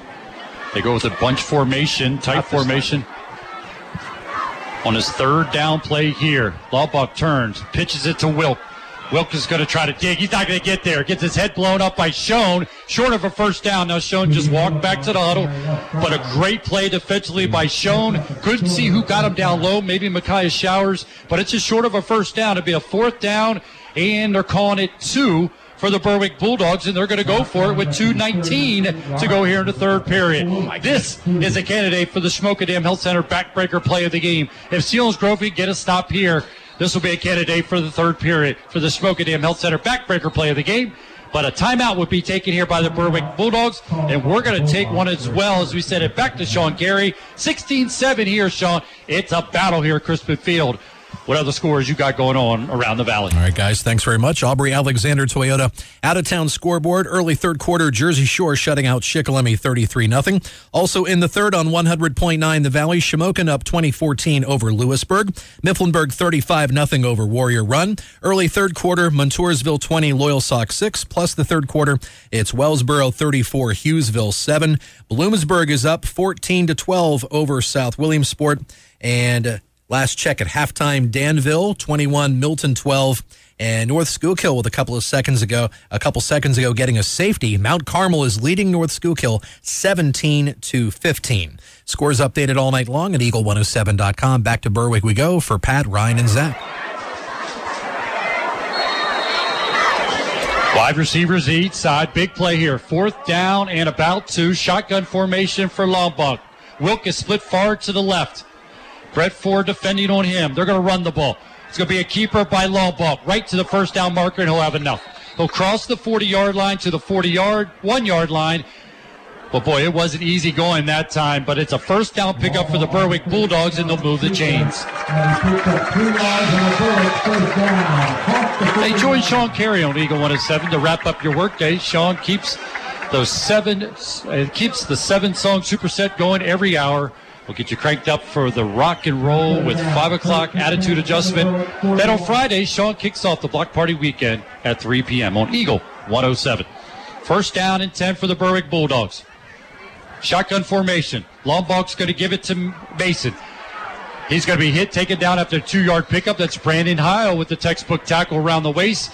Mason not able to get more than 2. Good play. Second down and 8 for the Bulldogs. 1:30 to go here in the third period. Selinsgrove trailing by 9, 16-7. That was a great hit by a tackle by Heil on his first varsity start against Berwick in the open field. That was a great tackle. Against a very elusive running back, yes, and Aiden Mason. Great second job. Down play here. Second down and 8. Coming up on 1:10 to go here in the third. Sheptak is going to go far to the right. It'll have Nyland on him. Trips to the right. Long snap by Lombok. He's going to give it to Mason. He's got some room in front of him. Green grass. He's going to be hit by Teague Hoover and go down, but it'll be into Selinsgrove territory. First down pickup close to the 40-yard line in Selinsgrove territory.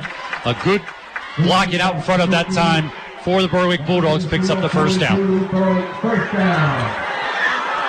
actually mark it at the 42-yard line. Kissinger will go out. Kantz will come in defensively for the Seals. Clock continues to run with 40 seconds to go here in the third period. Selinsgrove trailing 16-7. Trips to the left this time. Some movement up front. No flags, though, as Mason's going to go up to the left. He's got room. He gets to the edge. He's going to be knocked out of bounds. on the far side by Nyland, who had to fight off the Sheptak block, but it's going to be enough for a first down and pick up about 12 on the far side. They're just giving the ball to Mason to run outside, and we are in a cover two right now, and they're running trips. They're running it to the trip side, which means that they have one more person than we do on that side, and we just don't have enough people there. See if adjustments here is they'll end up going the trips to the right this time, and there's a flag on the play. Too many guys in the huddle, and they're going to have to walk that one off. Illegal participation. Yeah. Carm DiFrancesco is not happy here on the near side as he is yelling at his coaching staff. Too many guys in the huddle, but the walk that went off, so penalty against the Berwick Bulldogs. We needed that. That's a good break. They'll put the ball outside the 35-yard line for the Berwick Bulldogs in Selinsgrove territory at the 36-yard line. 28 seconds to go here in the third period. Selinsgrove trying to shut out the Berwick Bulldogs here in the third period. They put up 24 points or 27 points alone in the third period on the season. Lombach's going to fake it. Broken play. He's running with it. Goes down quickly. Is that Bainey on the stop there? Lombach was looking for a running back to do a little RPO, nobody there, and finished off by Bainey making a good stop. Yeah, that was a broken play, and great job by Bainey. Solid tackle. Our kids are tackling well. And they're going to let the third period run off, and Laubach continues to come over shaking his head. So that ends the third period. We switch it to the fourth quarter. Selinsgrove, Berwick in a battle. Selinsgrove trailing 16-7. Come back. We'll have the fourth quarter for you. This is Selinsgrove football presented by Selinsgrove Ford here on Eagle 107 and Eagle107.com. Injury, pain, suffering. People turn to expensive, addictive drugs and surgery before considering other options for pain. Healing, moving, living. Shamokin Dam Health Center treats the cause of your injury, not just the symptoms. To relieve pain and restore your body to health. When you're ready to work again, play again, live again. Call 743-4333. Shamokin Dam Health Center, designed with you in mind. We are Eagle 107.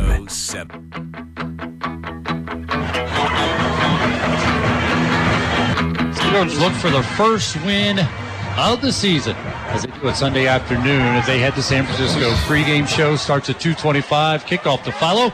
It is on 100.9 the Valley. We move to the fourth quarter here at Crispin Field as the Selinsgrove Seals trail 16-7. They took a 7-6 lead all the way back in the first quarter. Berwick ran off 10 unanswered points to take this 16-7 lead. Selinsgrove shuts out the Berwick Bulldogs in the third quarter. So right now we're sitting as we move into the fourth quarter with Berwick leading the Seals 16-7. Second down play here for Berwick. Second down and 13. One wide receiver split to the right. Nyland on Sheptak. Laubach's going to pitch it to Wilk.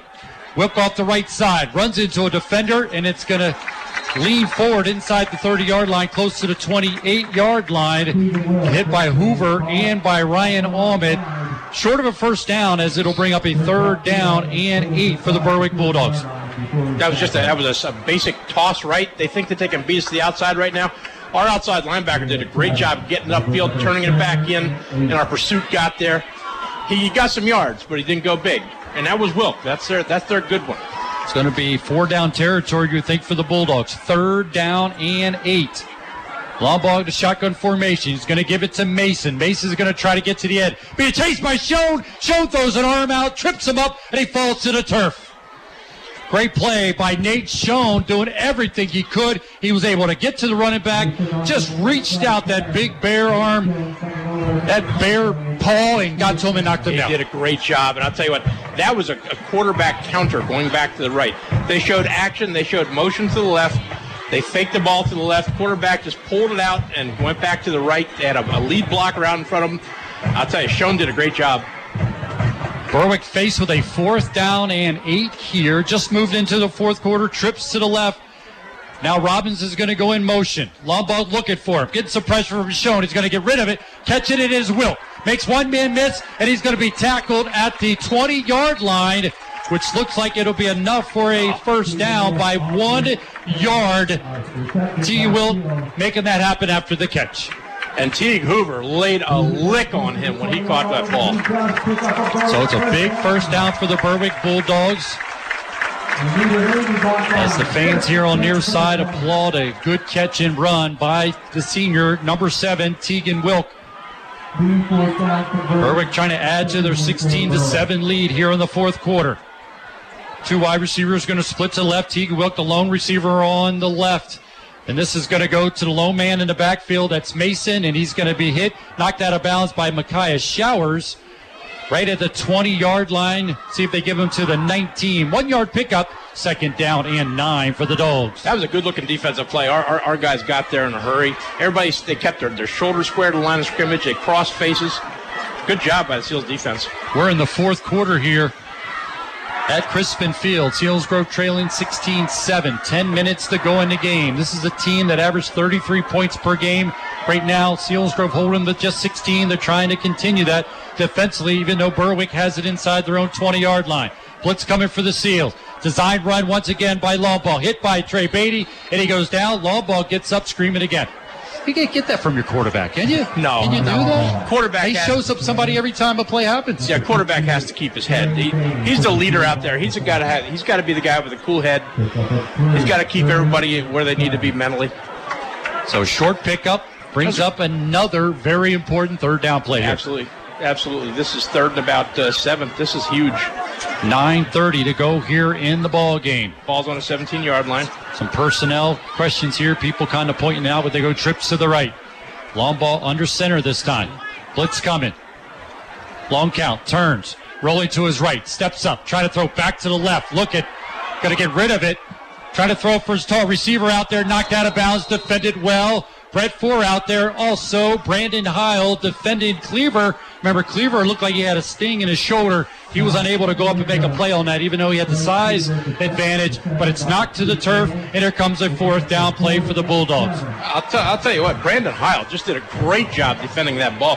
He got himself right up against that receiver into his chest and just turned around and batted the ball down.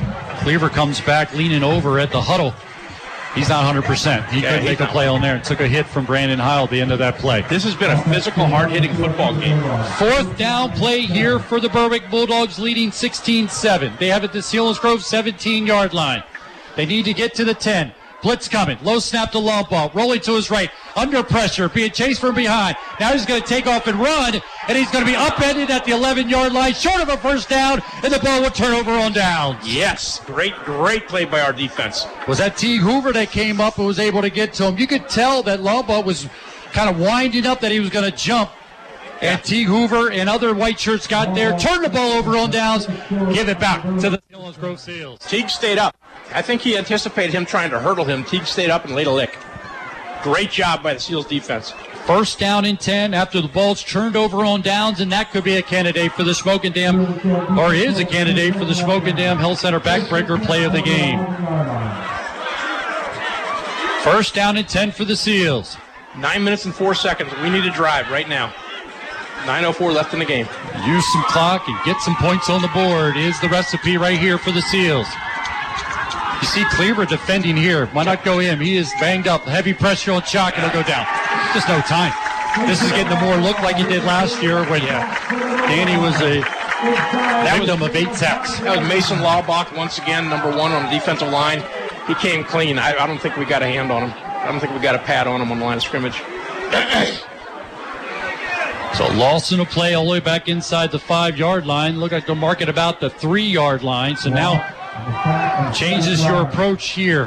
Trying to establish a run game, but that's going to be difficult as you have its second down and long. Second to 17. Is shown the lone back in the backfield. Wide receivers to each side. 2 to the right, 1 to the left. Shotgun goes to Schock. He's going to design run here. Looking to get a block from Schoen. Does it. He'll fall forward to the 5. Schoen did get a block out in front of him. This is what Schock was looking for. Yeah, Schoen did. And Wyatt Metzger just absolutely handled Mason Laubach on the line of scrimmage.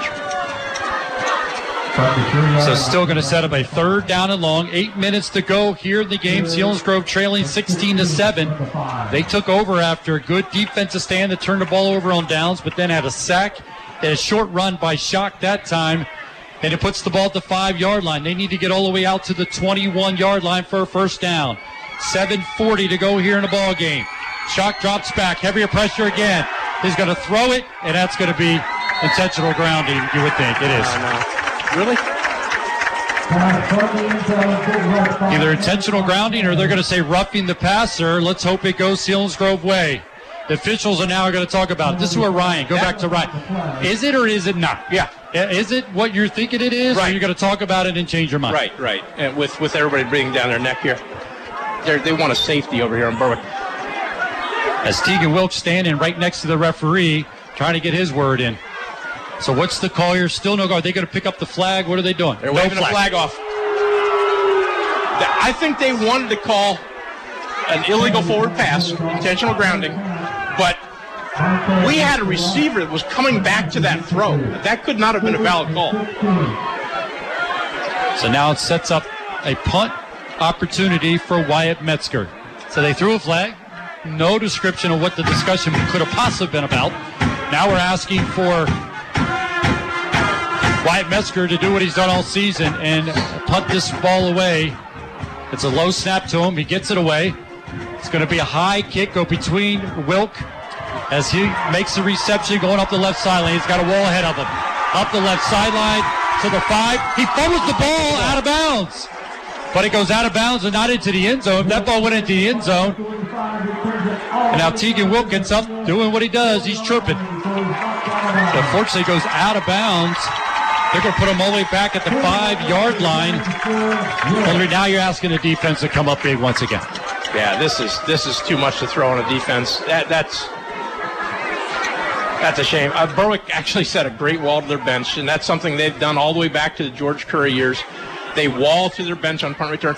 It was a good punt by Wyatt Metzger, but Wilk caught it, and they had a wall set. It was a good job by Berwick there. And puts them in business, does Berwick, at the 5-yard line. They lead 16-7. Look to add to it here. First down, goal to go from the 5. Asking a lot of your defense here. Mason alone back in the backfield. Laubach turns, gives it to Mason. Tiptoes off the right, runs over defender to the goal line. Touchdown for the Berwick Bulldogs. And he was hit hard by Brett Ford.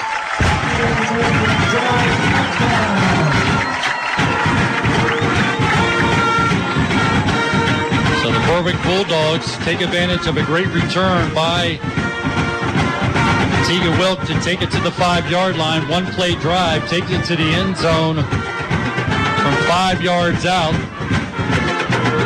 Took just 5 seconds to make that happen. The 5-yard touchdown run by Mason puts it in the end zone. Now Berwick will attempt the extra point here to push the lead out to 23-7. The kick is up, plenty of distance, and it is good. 7:16 to go here in the ball game, and with a great return by the Berwick Bulldogs on a one-play drive, finished off. Mason takes it from 5 yards out. The extra point good. And it's now Berwick leading here in the fourth quarter, 23-7. That's the Selinsgrove Ford drive summary. Selinsgrove's had their opportunities. And what we've seen from Selinsgrove after the first 4 weeks, we weren't sure. We knew they had the dud against Jersey Shore. It wasn't the true team. Mentally, they weren't there, weren't prepared. They were able to beat Lewisburg to start the season. Then they played Southern, and we knew the outcome of that. Just didn't know what the final score would be. Then they get the win against Schick. But this, defensively, is the best performance they've had all season. Pat, they're playing hard. They're playing the defensive. Well, actually, I think all the kids are playing their hearts out. The defense is performing well. They've been on the field all night long. We've got to get some blocking on that offense. We've got to get things in sync. If we can just keep the defense off the field and consistently move the ball, it's going to be a different football team. And we're close. We can get a good return here. It's going to be a short kick. Got to come up for it. The ball's rolling towards the sideline. Hollenbach finally picks it up. Turns, gets away from one guy. Going to the left sideline. He's going to cross the 23, get it close to the 24-yard line. But Berwick takes the 23-7 lead on that one-play drive, covering 5 yards after the great return, 36-yard return by Teagan Wilk. The extra point good. Berwick leading 23-7. That's the Selinsgrove Ford drive summary. Again, three big plays. Three scores. They had the long reception by Sheptak in the first quarter, setting up a 5-yard touchdown run to start the scoring for Berwick. Then they had the long throw to Sheptak in the end zone when he went up and over defender. And you have the return by Wilk, setting that one up. One play, 5 yards. Berwick leading on those big plays, 23-7. Now you got to look to establish some offense here for the Selinsgrove Seals. Danny Schock rolling to his right. It's a design run. There'll be a flag on the play. It was holding on the outside there.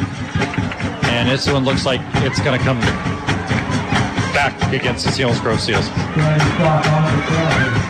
You know, Selinsgrove, if this team matures a little bit and we get comfortable with what we're doing offensively, we can be a good football team. These kids played their tails off tonight. And I'm going to tell you, this game is a bit of a statement about our conference and about the Wyoming Valley Conference, as far as I'm concerned. Berwick, they're the studs of the Wyoming Valley Conference, and Selinsgrove right now is a 2-2, sometimes struggling football team. And we come up here, and we're 3 plays away from being in a dogfight with this team. I don't know. I think sometimes with all the TV they get from Scranton Wilkes-Barre up there, that Wyoming Valley Conference is a little overrated. I'm probably really putting myself out there now, but I'll take the Heartland Conference any day. Selinsgrove can try to carry a possession here offensively, see if they can do just that. Danny Schock being chased again. He's going to get no time. He's going to get rid of it. Doubled up a prayer. It's going to be incomplete as he was looking for Metzger. He was defended out there by Sheptak. Never had a shot. And Danny's just not going to be able to complete passes, running for his life on every possession. He's running for his life every time. Yeah, absolutely. And we have something going on. I think some kids are stuck together. Maybe the helmet is stuck or something. He finally gets it back. That's Monty's. Yeah. And he's going to have to come to the sideline as his helmet came off. He's not coming to the sideline, but usually if your helmet comes off, now he will. Yeah, he's coming off. Coming into the game will be number 3. That's Hughes. Unsportsmanlike conduct by both teams. Huh. Where's the flag? I didn't see a flag. Now all the kids moved out of the way for Selinsgrove. Okay. It sits back there at about the 3-yard line. Wake up every morning with Rob Center beginning at 5 a.m. with the Rock and Roll Morning Show. You also will be able to catch the weekly comedy breaks, rock news, rock history, celebrity birthdays, and more. Rob also helps you get your workday started with the 107-minute superset with the most music to start your day on Eagle 107, eagle107.com. As officials continue to chit-chat here, what the down will be, they're going to say it's second down here following the offsetting penalty. 6:42 to go in the game, 23-7 lead for the Berwick Bulldogs. Selinsgrove trying to put a possession here together. Hollenbach will be in the I formation, rolling to the left as Shot gets rid of it. Kantz makes the catch. Blown off his feet about the 18-yard line. Hit by Teagan Wilk. As Kantz will slowly get up and get back to the huddle. Good hit that time by your safety, Teagan Wilk, after the short pickup by Danny Schock to Kantz. Going to call a third down. It's about a third down and about 15, maybe we'll call 14 for the Selinsgrove Seals. Danny under center, I formation behind him, 2 wide receivers to the right. He's rolling to the right. He's looking, going to get rid of it, throws up there for Nyland. Not a chance. Defended well out there by Cleaver. Pretty good, yeah. Cleaver defended Nyland very well. It was very good protection that time. It was a sprint pass right. Great job. We just couldn't get a receiver open. Remember, after tonight, the Selinsgrove Seals will be back home, taking on the Loyalsock Lancers. Last check, Loyalsock trailing Montoursville. Loyalsock came in tonight 3-1. If they fall to Montoursville, they'll fall to 3-2 coming into next week against these Selinsgrove Seals. Now, Derek is livid. There's some discussion going on. The ball's being moved around. Ryan Allman went over to Derek and explained something to him. Derek called timeout, and he sprinted over here. Now he's talking to the head official. Yeah. It just doesn't seem like there's a lot know what's going on. No, the officials lost control of this football game a long time ago, and now they're to the point where they have nobody's respect, and everybody's questioning everything they do. they lost control of this game. So we're going to take a deep breath, send it to Sean, maybe an updated one score, maybe two before you bring it back. Sean, give us some updated scores, please. All right, guys. Thanks very much. Aubrey Alexander Toyota out-of-town scoreboard. Couple final scores in Mifflinburg. They have shut out Warrior Run 42-0, and Montgomery 56-14 over Kawaneski Valley. Currently on WKOK, Jersey Shore up 39-2 over Shikellamy, and Lewisburg has taken the lead over Shamokin 21-20 late third. Scores updated at Eagle107.com. Back to the guys. Appreciate that, Sean. Officials continue to chit-chat. We'll remind you, come out after the game. We'll check on other games around the valley, final stats, final game analysis, all part of the Service Electric Cablevision postgame show. That's coming up after the game. It's the Service Electric Cablevision postgame show. Got late guys coming in for Berwick on this play here. Fourth down in a punting situation for Wyatt Metzger. Looking for a good snap. See if he can't boot this one away. Low snap. Rolls off the turf. Under heavy pressure. Gets it away. It's going to bounce at the 48. Get a good roll for Selinsgrove inside the 40. Still rolling at the 40-yard line. It'll be spotted down there by Teague Hoover. And Berwick will take over at their own 40-yard line with 5:46 to go in the game. Selinsgrove trailing 23-7 to the Berwick Bulldogs. If you're just joining us, all the scoring started as Teagan Wilk took it from 5 yards out, put Berwick up 6-0 after the extra point was no good. Nyland had a pick six with 3:23 to go in that first quarter. The extra point good by Rule. Selinsgrove led at that point 7-6. We move into the second period. Berwick run at 10 unanswered points as Hinkle hit a 32-yard field goal with 6:38 to go in the first half. Sheptak got the 24-yard touchdown reception, and it put Berwick up 16-7, and that would be the score at the end of half and at the end of the third period. And Berwick's added another score. Mason 5 yards out, extra point good, and that's where we stand. It's a 23-7 lead for the Berwick Bulldogs. Berwick will take over at their own 40-yard line. 5:46 to go in the game. Shotgun formation for Laubach. Takes the snap. Gives it to Lopez. Trying to drag defenders and does beyond the 45-yard line out to the 46-yard line. Micaiah Showers in on the stop. Looked like Allman and Heil involved in the play too, but it's a 6-yard pickup and a second down and 4 for the Bulldogs. That was just a straight-ahead dive right. Good run by that the running back from Berwick. Good job. Berwick won't be in any hurry here. 5:19 to go in the game. Berwick will look to improve to 5-0. Two wide receivers split to the left. Blitz coming for the Seals. Going to go for the inside handoff this time. Ryan Allman, first guy there. Micaiah Showers helps to finish him off. So Nick Young, number 50, had checked in. I see Steve Miller, number 60. He's in there on the defensive line as well after the short pickup. Ball sits at the 47-yard line. It'll be a third down and 3 for the Bulldogs. Ryan Allman just did a good job on that play. He saw that coming from a mile off. Great job.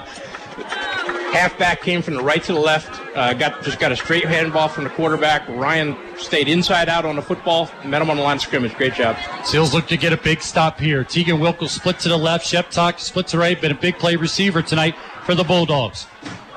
Blitz being shown again by the Selinsgrove Seals. Third down play here. Lombach's going to keep it straight up the middle. Hit by Ryan Allman. Short of a first down as he gets to about the 49-yard line. So it'll be a fourth down and 1. And let's see what they do here. Does Carm putt this one away, or will he try to go with the jumbo package? It looks like the jumbo package is coming out on the field. Seriously? 23-7 lead for the Berwick Bulldogs. They have it at their own 49-yard line. It looks like they're going to go for it here with 3:55 to go in the game. Late guys getting into the game. Personnel issues, guys coming in and out for the Berwick Bulldogs. And they finally will get Montes out there as he's going to line up on the left side. We're going to have a timeout taken on the field. Now a flag going to be thrown as Carm's scratching his head here on the near side as the official's going to come over and chit-chat and tell Carm what the play, what the penalty was. So now he's going to have a discussion. I don't see much of this. Derek told me a long time ago, officials usually don't give you much of a conversation. No. They tell you and they walk away. Yeah, they don't want to deal with this is a long conversation here. Yeah, he's chattering. He did the same thing with Coach Hicks on the other sideline the last timeout that Derek took. It's not a good sign when you have to explain every call. This official's part of the show, and you don't need to be part of the show as an official. You just get your job done. And we still don't know what the call is yet. No. Here, we're going to get it now. Dead ball. It's at legal participation. Illegal participation. So it's going to walk off the penalty, put the ball inside of the 45-yard line. Do they punt this one away? It looks like they will. They broke the huddle with 10 guys. Somebody came on the field late. So they'll punt it away. So Carms can't be happy with all that. It's not one of their big games. This is not a sharp game by Berwick whatsoever. They do lead 23-7 with 33 to go in the game. Sheptak gets this in away. Good high kick. Brett Ford is going to run underneath of it at the 19. Cuts it up to the 25. Up the left sideline. Still got some room. Tips him out of bounds. Hit as he gets out of bounds. Brett Ford throws a punch into the tackler's hands on the far side. No call being there as Brett didn't like the fact that he was pushed, but he got 5 yards out of bounds. Again, you can't retaliate, and that happens here. You know, you're going to get those things. You got to be disciplined enough to walk away. Yeah, they're fortunate it happened in the Selinsgrove bench, so I don't think any officials saw it. But Selinsgrove will take over first down and 10 from their own 34-yard line. 3:20 to go in the game. They trail 23-7. As Berwick has run off 17 unanswered points at Selinsgrove had taken the lead 7-6. Chain guy's taking a bit of a time. The guy in the red looks like he tore a hamstring. He's taking forever to get down there. So. I thought it was a quad. Quad. Yeah, was it a? Yeah, maybe the quad. Yeah. Good chain guy though. I mean, intense over there, but they are. He's injured. They've done a fantastic job. Chain guys don't get enough credit. They're running up and down that field all the time. You're right. Yeah. But hopefully he's okay. Medical attention. I'm sure he'll get some medical attention. They're very athletic over there. Yeah. He's got a good stance. He's ready to handle that change and everything come his way. He is. He is. All right, now we got this. Remember the flow we talked about last week of the Shikellamy game? Yeah. Where's the flow? This second half has had none of that. This fourth quarter has been a torturous. This has been terrible.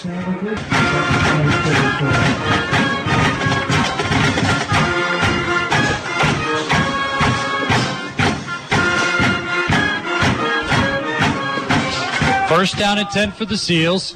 Handoff's going to go to Hollenbach. He's got some room. Second level, hit by Wilk, bounces off of him, and he's going to take it beyond the 45-yard line as he'll get to the 46-yard line. So most impressive run that time by Hollenbach is he's able to pick up the first down for the Seals to take it beyond the 45-yard line to the 46-yard line.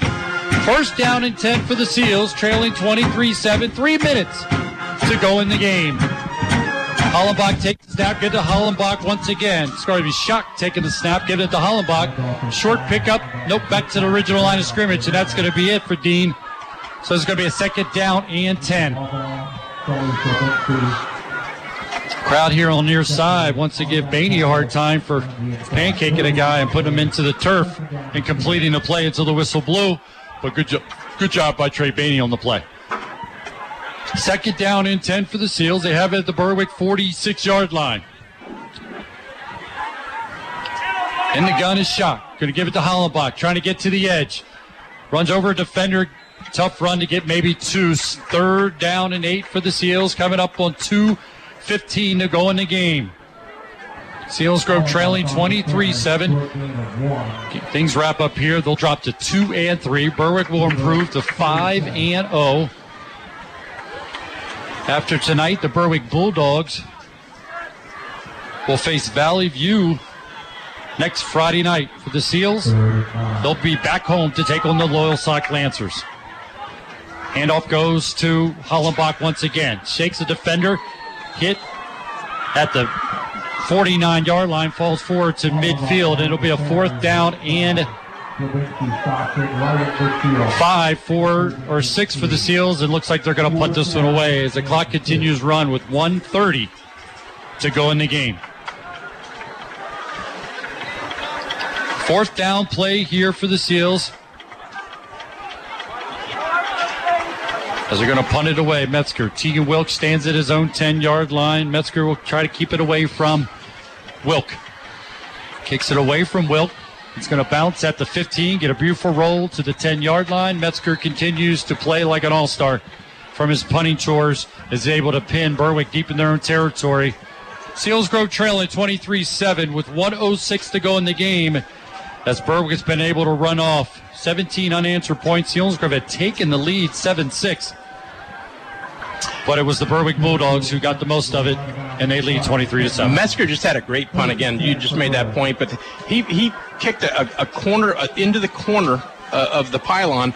He had that ball roll out on about the 8 or 9 yard line. That was a great job. Keeping it away from the explosive Teagan Wilk, had a big 36-yard return the last time from the last punt. So great job by Wyatt Metzger.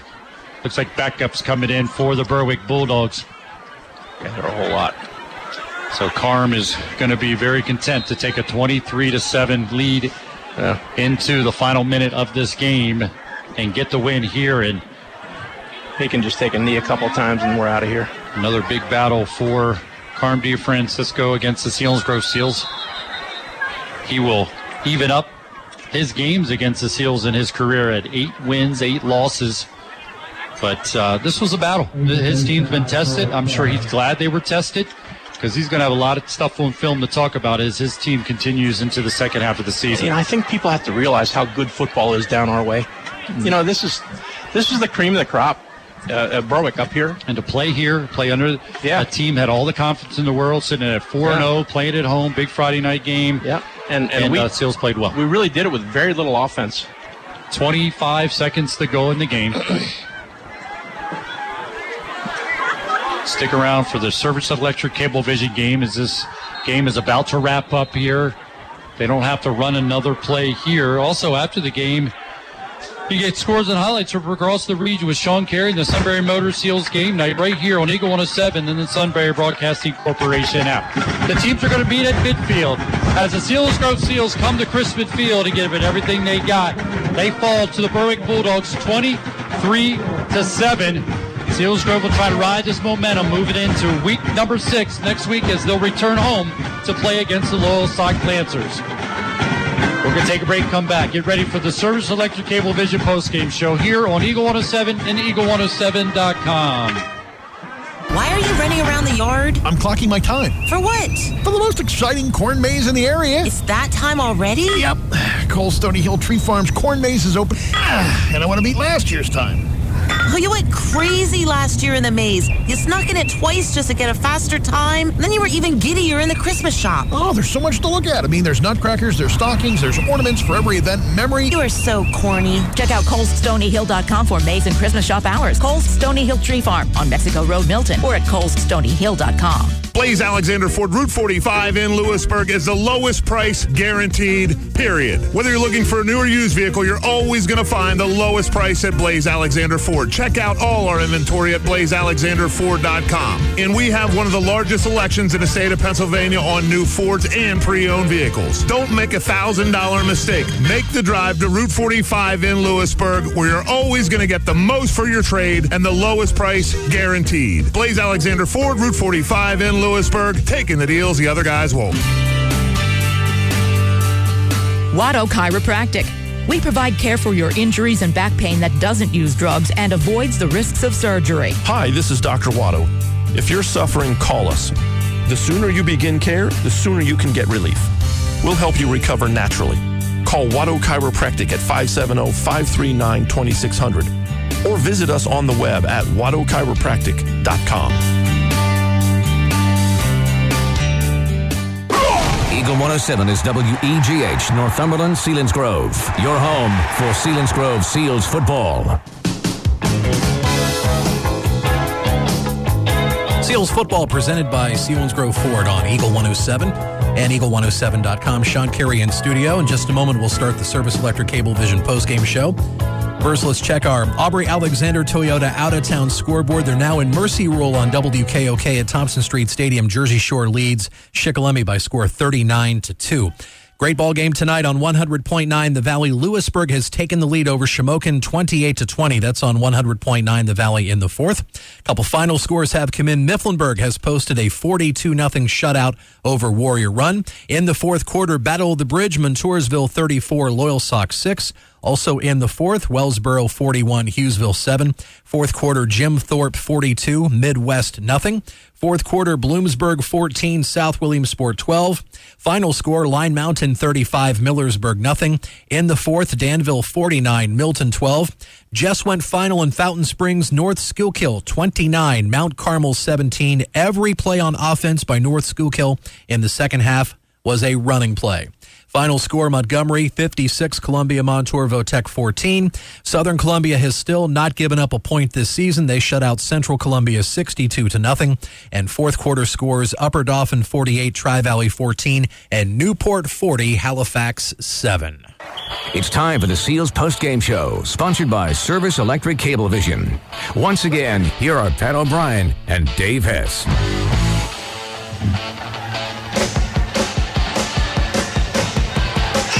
Welcome to the Service Electric Cablevision postgame show here from Crispin Field. As the Selinsgrove Seals fall to 2-3, the Berwick Bulldogs improve to 5-0. Selinsgrove will take on Loyalsock next week.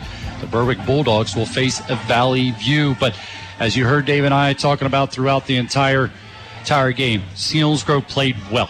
The defense was put in very difficult situations a couple times, a couple big plays. They had a big punt return. They had a long pass to Sheptak to put the ball at the 5-yard line. And a play later, both those ended up touchdowns. So those are very difficult situations to be in for the defense. But we thought the defense played very well for the Selinsgrove Seals. Again, welcome to the Service Electric Cablevision postgame show here on Eagle 107, eagle107.com. Looking down on the field, Dave's going to catch up with headman Derek Hicks.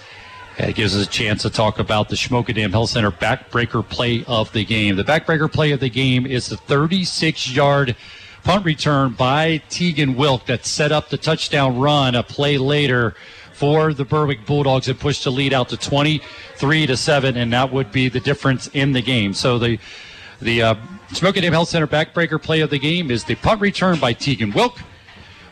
That's the Shamokin Health Center backbreaker play of the game. Shamokin Health Center and Workplace Injury Institute offering medical care, chiropractic care, rehabilitation, and more. Call 570-743-4333 for an appointment. That's Shamokin Health Center backbreaker play of the game. Look at down on the field. We got Dave. All right. And we are on the field here. You're listening to the Seals postgame show presented by Service Electric Cablevision. First person I'm going to talk to is Trey Bainey. Trey, I thought the defense did an outstanding job tonight, most of the night.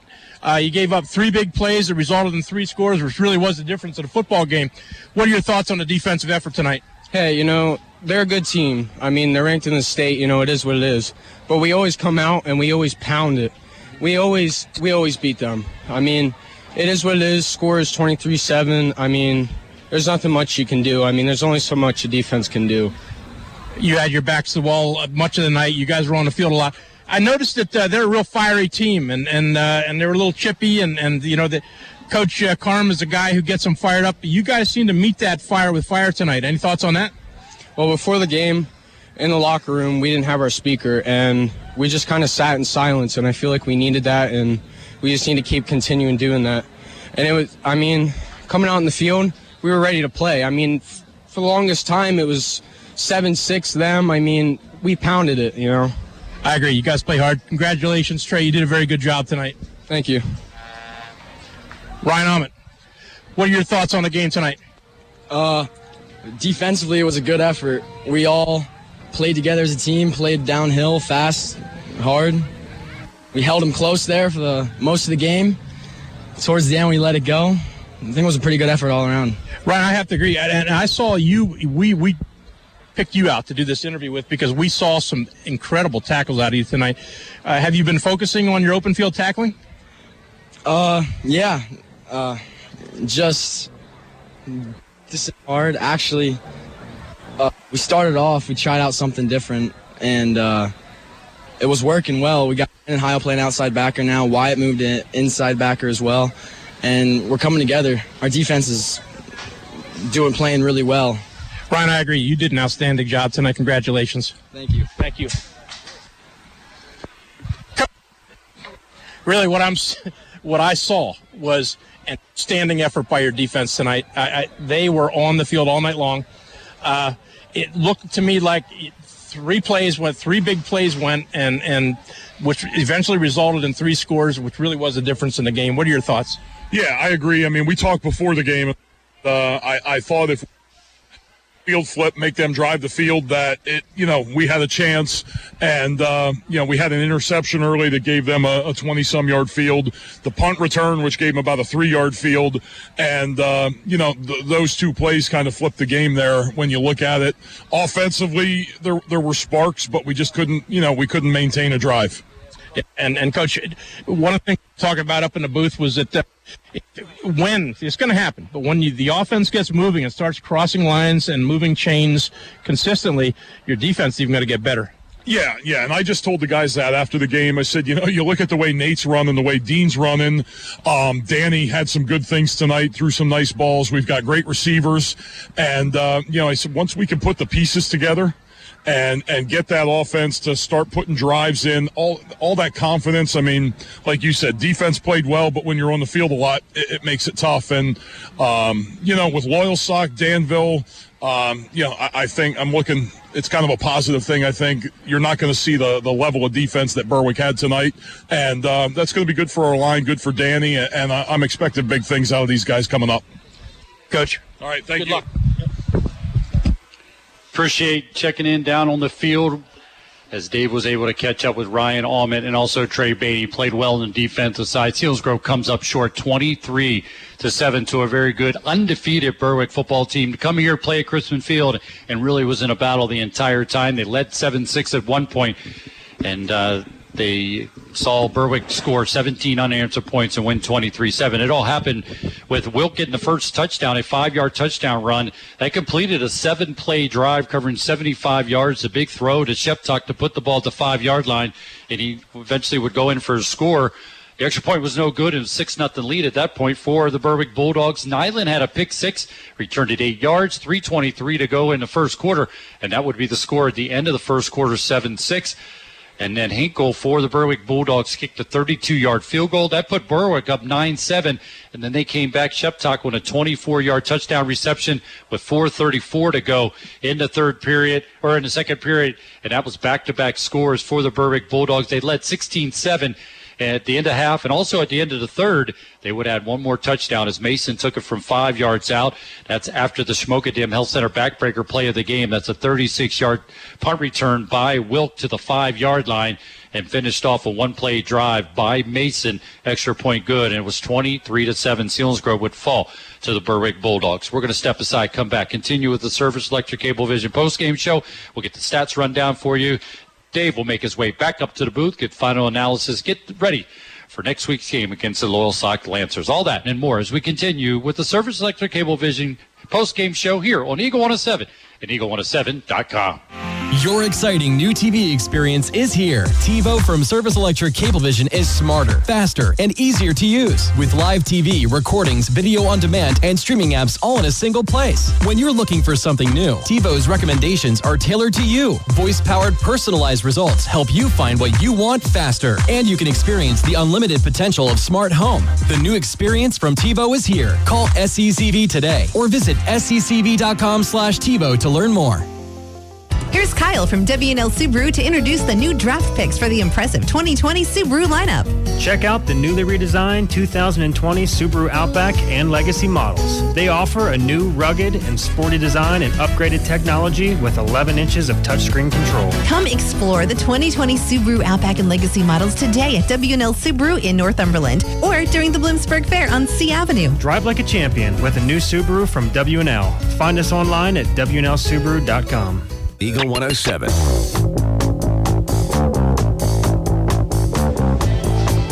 Primetime NFL on WKOK this weekend features the Los Angeles Rams versus the Cleveland Browns Sunday night at 7:30 on a new week for NFL football. Starts Thursday night and the Eagles at the Green Bay Packers starting at 8 o'clock. NFL on WKOK. Dave, you're down on the field checking in with the players and with Coach Derek Hicks. Sometimes you get a different sense down on the field than maybe we get up here in the booth. What was the feel? What sense did you get from the coaching staff as Derek addressed the team?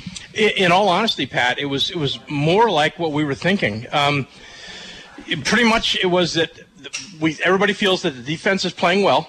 They gave up three big plays, which resulted in three scores, which was the difference in the game. But when we start getting the offense moving and we start crossing lines, getting first downs, and getting scores, it's going to make it a whole lot easier on the defense, and we're going to become a pretty good football team. And I like that point that you continue to talk about, and you mentioned it, Derek Hicks, and he agreed with that your defense will continue to play better when they're not pressed into so many desperate situations and so many difficult situations, and tonight we saw that. You had the long pass to Sheptak at the 5, Wilk takes it in for the score. You had a 36-yard touch or a punt return by Wilk, put it at the 5, ended up being a touchdown run by Mason, and that actually the punt return was the Schmokedam Hill Center backbreaker play of the game, because you felt once they did that and finished up the score, exactly what the feel was that this game is now out of reach. Yeah, absolutely, and that is the one that put it pretty much out of reach. Yeah, you're right, but it is pretty amazingly consistent, the message down there. I felt real upbeat with the players. I think that they felt a little bit of a sense of relief in a way, maybe a little bit of a sense of accomplishment in that they stayed with an undefeated football team. With some corrections, we can be as good as they are, if not better. So it was a positive message. And you saw a lot from Berwick in terms of their demeanor. They were frustrated at times. They were being hit. The guys were coming off, had to deal with some nagging injuries. They were in for a battle. And I would think, and you know as a coach and for Carm, this is a good game for them because they might have been feeling like they were much better than they were. This might set some things straight and really gives them a lot to talk about preparing next week against Valley View. I completely agree, Pat, and I think that they truly thought that they were going to have an easy game tonight with us, and we came out and we surprised them. They're a tough football team. You got to give them credit. But on the other hand, you're right. I think that they're going to benefit from this game a whole lot, Berwick, because they found out that they can't just show up and win a football game. And I think they were surprised at how good we are from, once again, my point, from the Heartland Conference. That's good football. We're bringing you the Service Electric Cablevision postgame show here from Crispin Field. Going to run down the numbers here. Selinsgrove falls 23-7 to the Berwick Bulldogs. Looking at the team numbers, Selinsgrove end up with just 5 first downs. They had 2 in the first half, 3 in the second half. Just 45 yards rushing. Hollenbach got involved and had some good carries, but they only ended up with 45 yards rushing, just 35 through the air. Danny running for his life. They really need to shore things up that way to give your sophomore quarterback much more of an opportunity to complete passes. So we know coaches will be working on that. 39 plays, only 80 yards for the Selinsgrove Seals, 80 total yards, 4 penalties, 43 yards, and Danny had 1 interception. For the team numbers for the Berwick Bulldogs, 13 first downs. They rushed for 155 yards. They threw for 126. So on 56 plays, they ended up with 281 total yards for the Berwick Bulldogs. Penalty-wise, 5 penalties, 25 yards, and at 1 interception thrown by the Berwick Bulldogs. That was Nyland's 8-yard pick six, the lone score for the Seals here tonight. Look at individual numbers. First in the rushing department for the Berwick Bulldogs, Mason, 14 carries, 70 yards, and a touchdown. The quarterback ended up Laubach with 52 yards on 16 carries. Wilk had 5 carries for 22 yards. Again, Selinsgrove doing a great job against a very explosive player in Teagan Wilk tonight with just 22 yards, but he did have a touchdown. That was the 5-yard touchdown run. In the passing department, Laubach ended up 7 for 18, 126 yards, a touchdown, and that pick. His receiving core, Sheptak, 2 catches, 69 yards and a touchdown. The one was set up a 5-yard touchdown run by Wilk. Wilk, 3 catches, 27 yards, and can't speak enough of that defense, able to shut down Wilk, who's a very explosive player, just 27 through the air and also 22 on the ground, and he was gifted with a 5-yard touchdown run to start the game for the scoring. For the Selinsgrove individual numbers, Danny Schock, 5 for 13, 35 yards and an interception. Kantz ended up with 3 catches, 18 yards, 2 catches for 17 yards. In the rushing department, shown 9 carries, 37 yards. Hollenbach, 6 carries for just 19 yards. And Danny Schock was running for his life most of the time, so he ended up being credited for 9 carries for minus 15 yards. So when you look at numbers that way, Dave, it tells a story on a big way, and that is that you can't put up a lot of numbers with only getting 80 yards total on the game on 35 plays. On the flip side, Selinsgrove saw Berwick handle the ball 56 plays. They give up 23 points, and the message you continue to bring, it's on a couple big plays, things that can be corrected. Absolutely, and you know, it's no surprise to me that the numbers match what we've been saying, you know, the entire game. Selinsgrove has to work on getting better, and you know, they're not far. They're not far from being a pretty good football team. Hey, to hear the replay of this game, go to Eagle 107, click on Sports Schedule, and click on Seals Archives to catch this game or any game throughout the year. And again, that's at the Seals Archive on Eagle107.com. Next week, we'll be back home. They go on the Loyalsock Lancers. You can catch all the action right here on Eagle 107. Remember, also each week, Eagle 107 brings you play-by-play action of the Bucknell Bison football with Doug Birdsong, Kevin Hurst, starting with the Bison build-up on Eagle 107. They're on a bye week, but catch them next week. That's the Bucknell Bison football. Again, next week for the Seals, they'll take on the Loyalsock Lancers back at Harold L. Bullock Memorial Field. Catch Seals Game Day with me, Pat O'Brien, and Dave Hess starting at 6. Derek Hicks pregame show at 6:30, followed by the 7 o'clock kickoff. That wraps up Seals postgame presented by Service Electric Cablevision. Again, the final score, Selinsgrove falls to Berwick 23-7. For Zach Showers, our stat guy, Sean Carey, our producer, and Dave Hess, this is Pat O'Brien saying thanks for joining us for Seals football on Eagle 107. Up next, scores and highlights from across the region with Sean Carey and the Sunbury Motor Seals game night right here on Eagle 107 and the Sunbury Broadcasting Corporation app.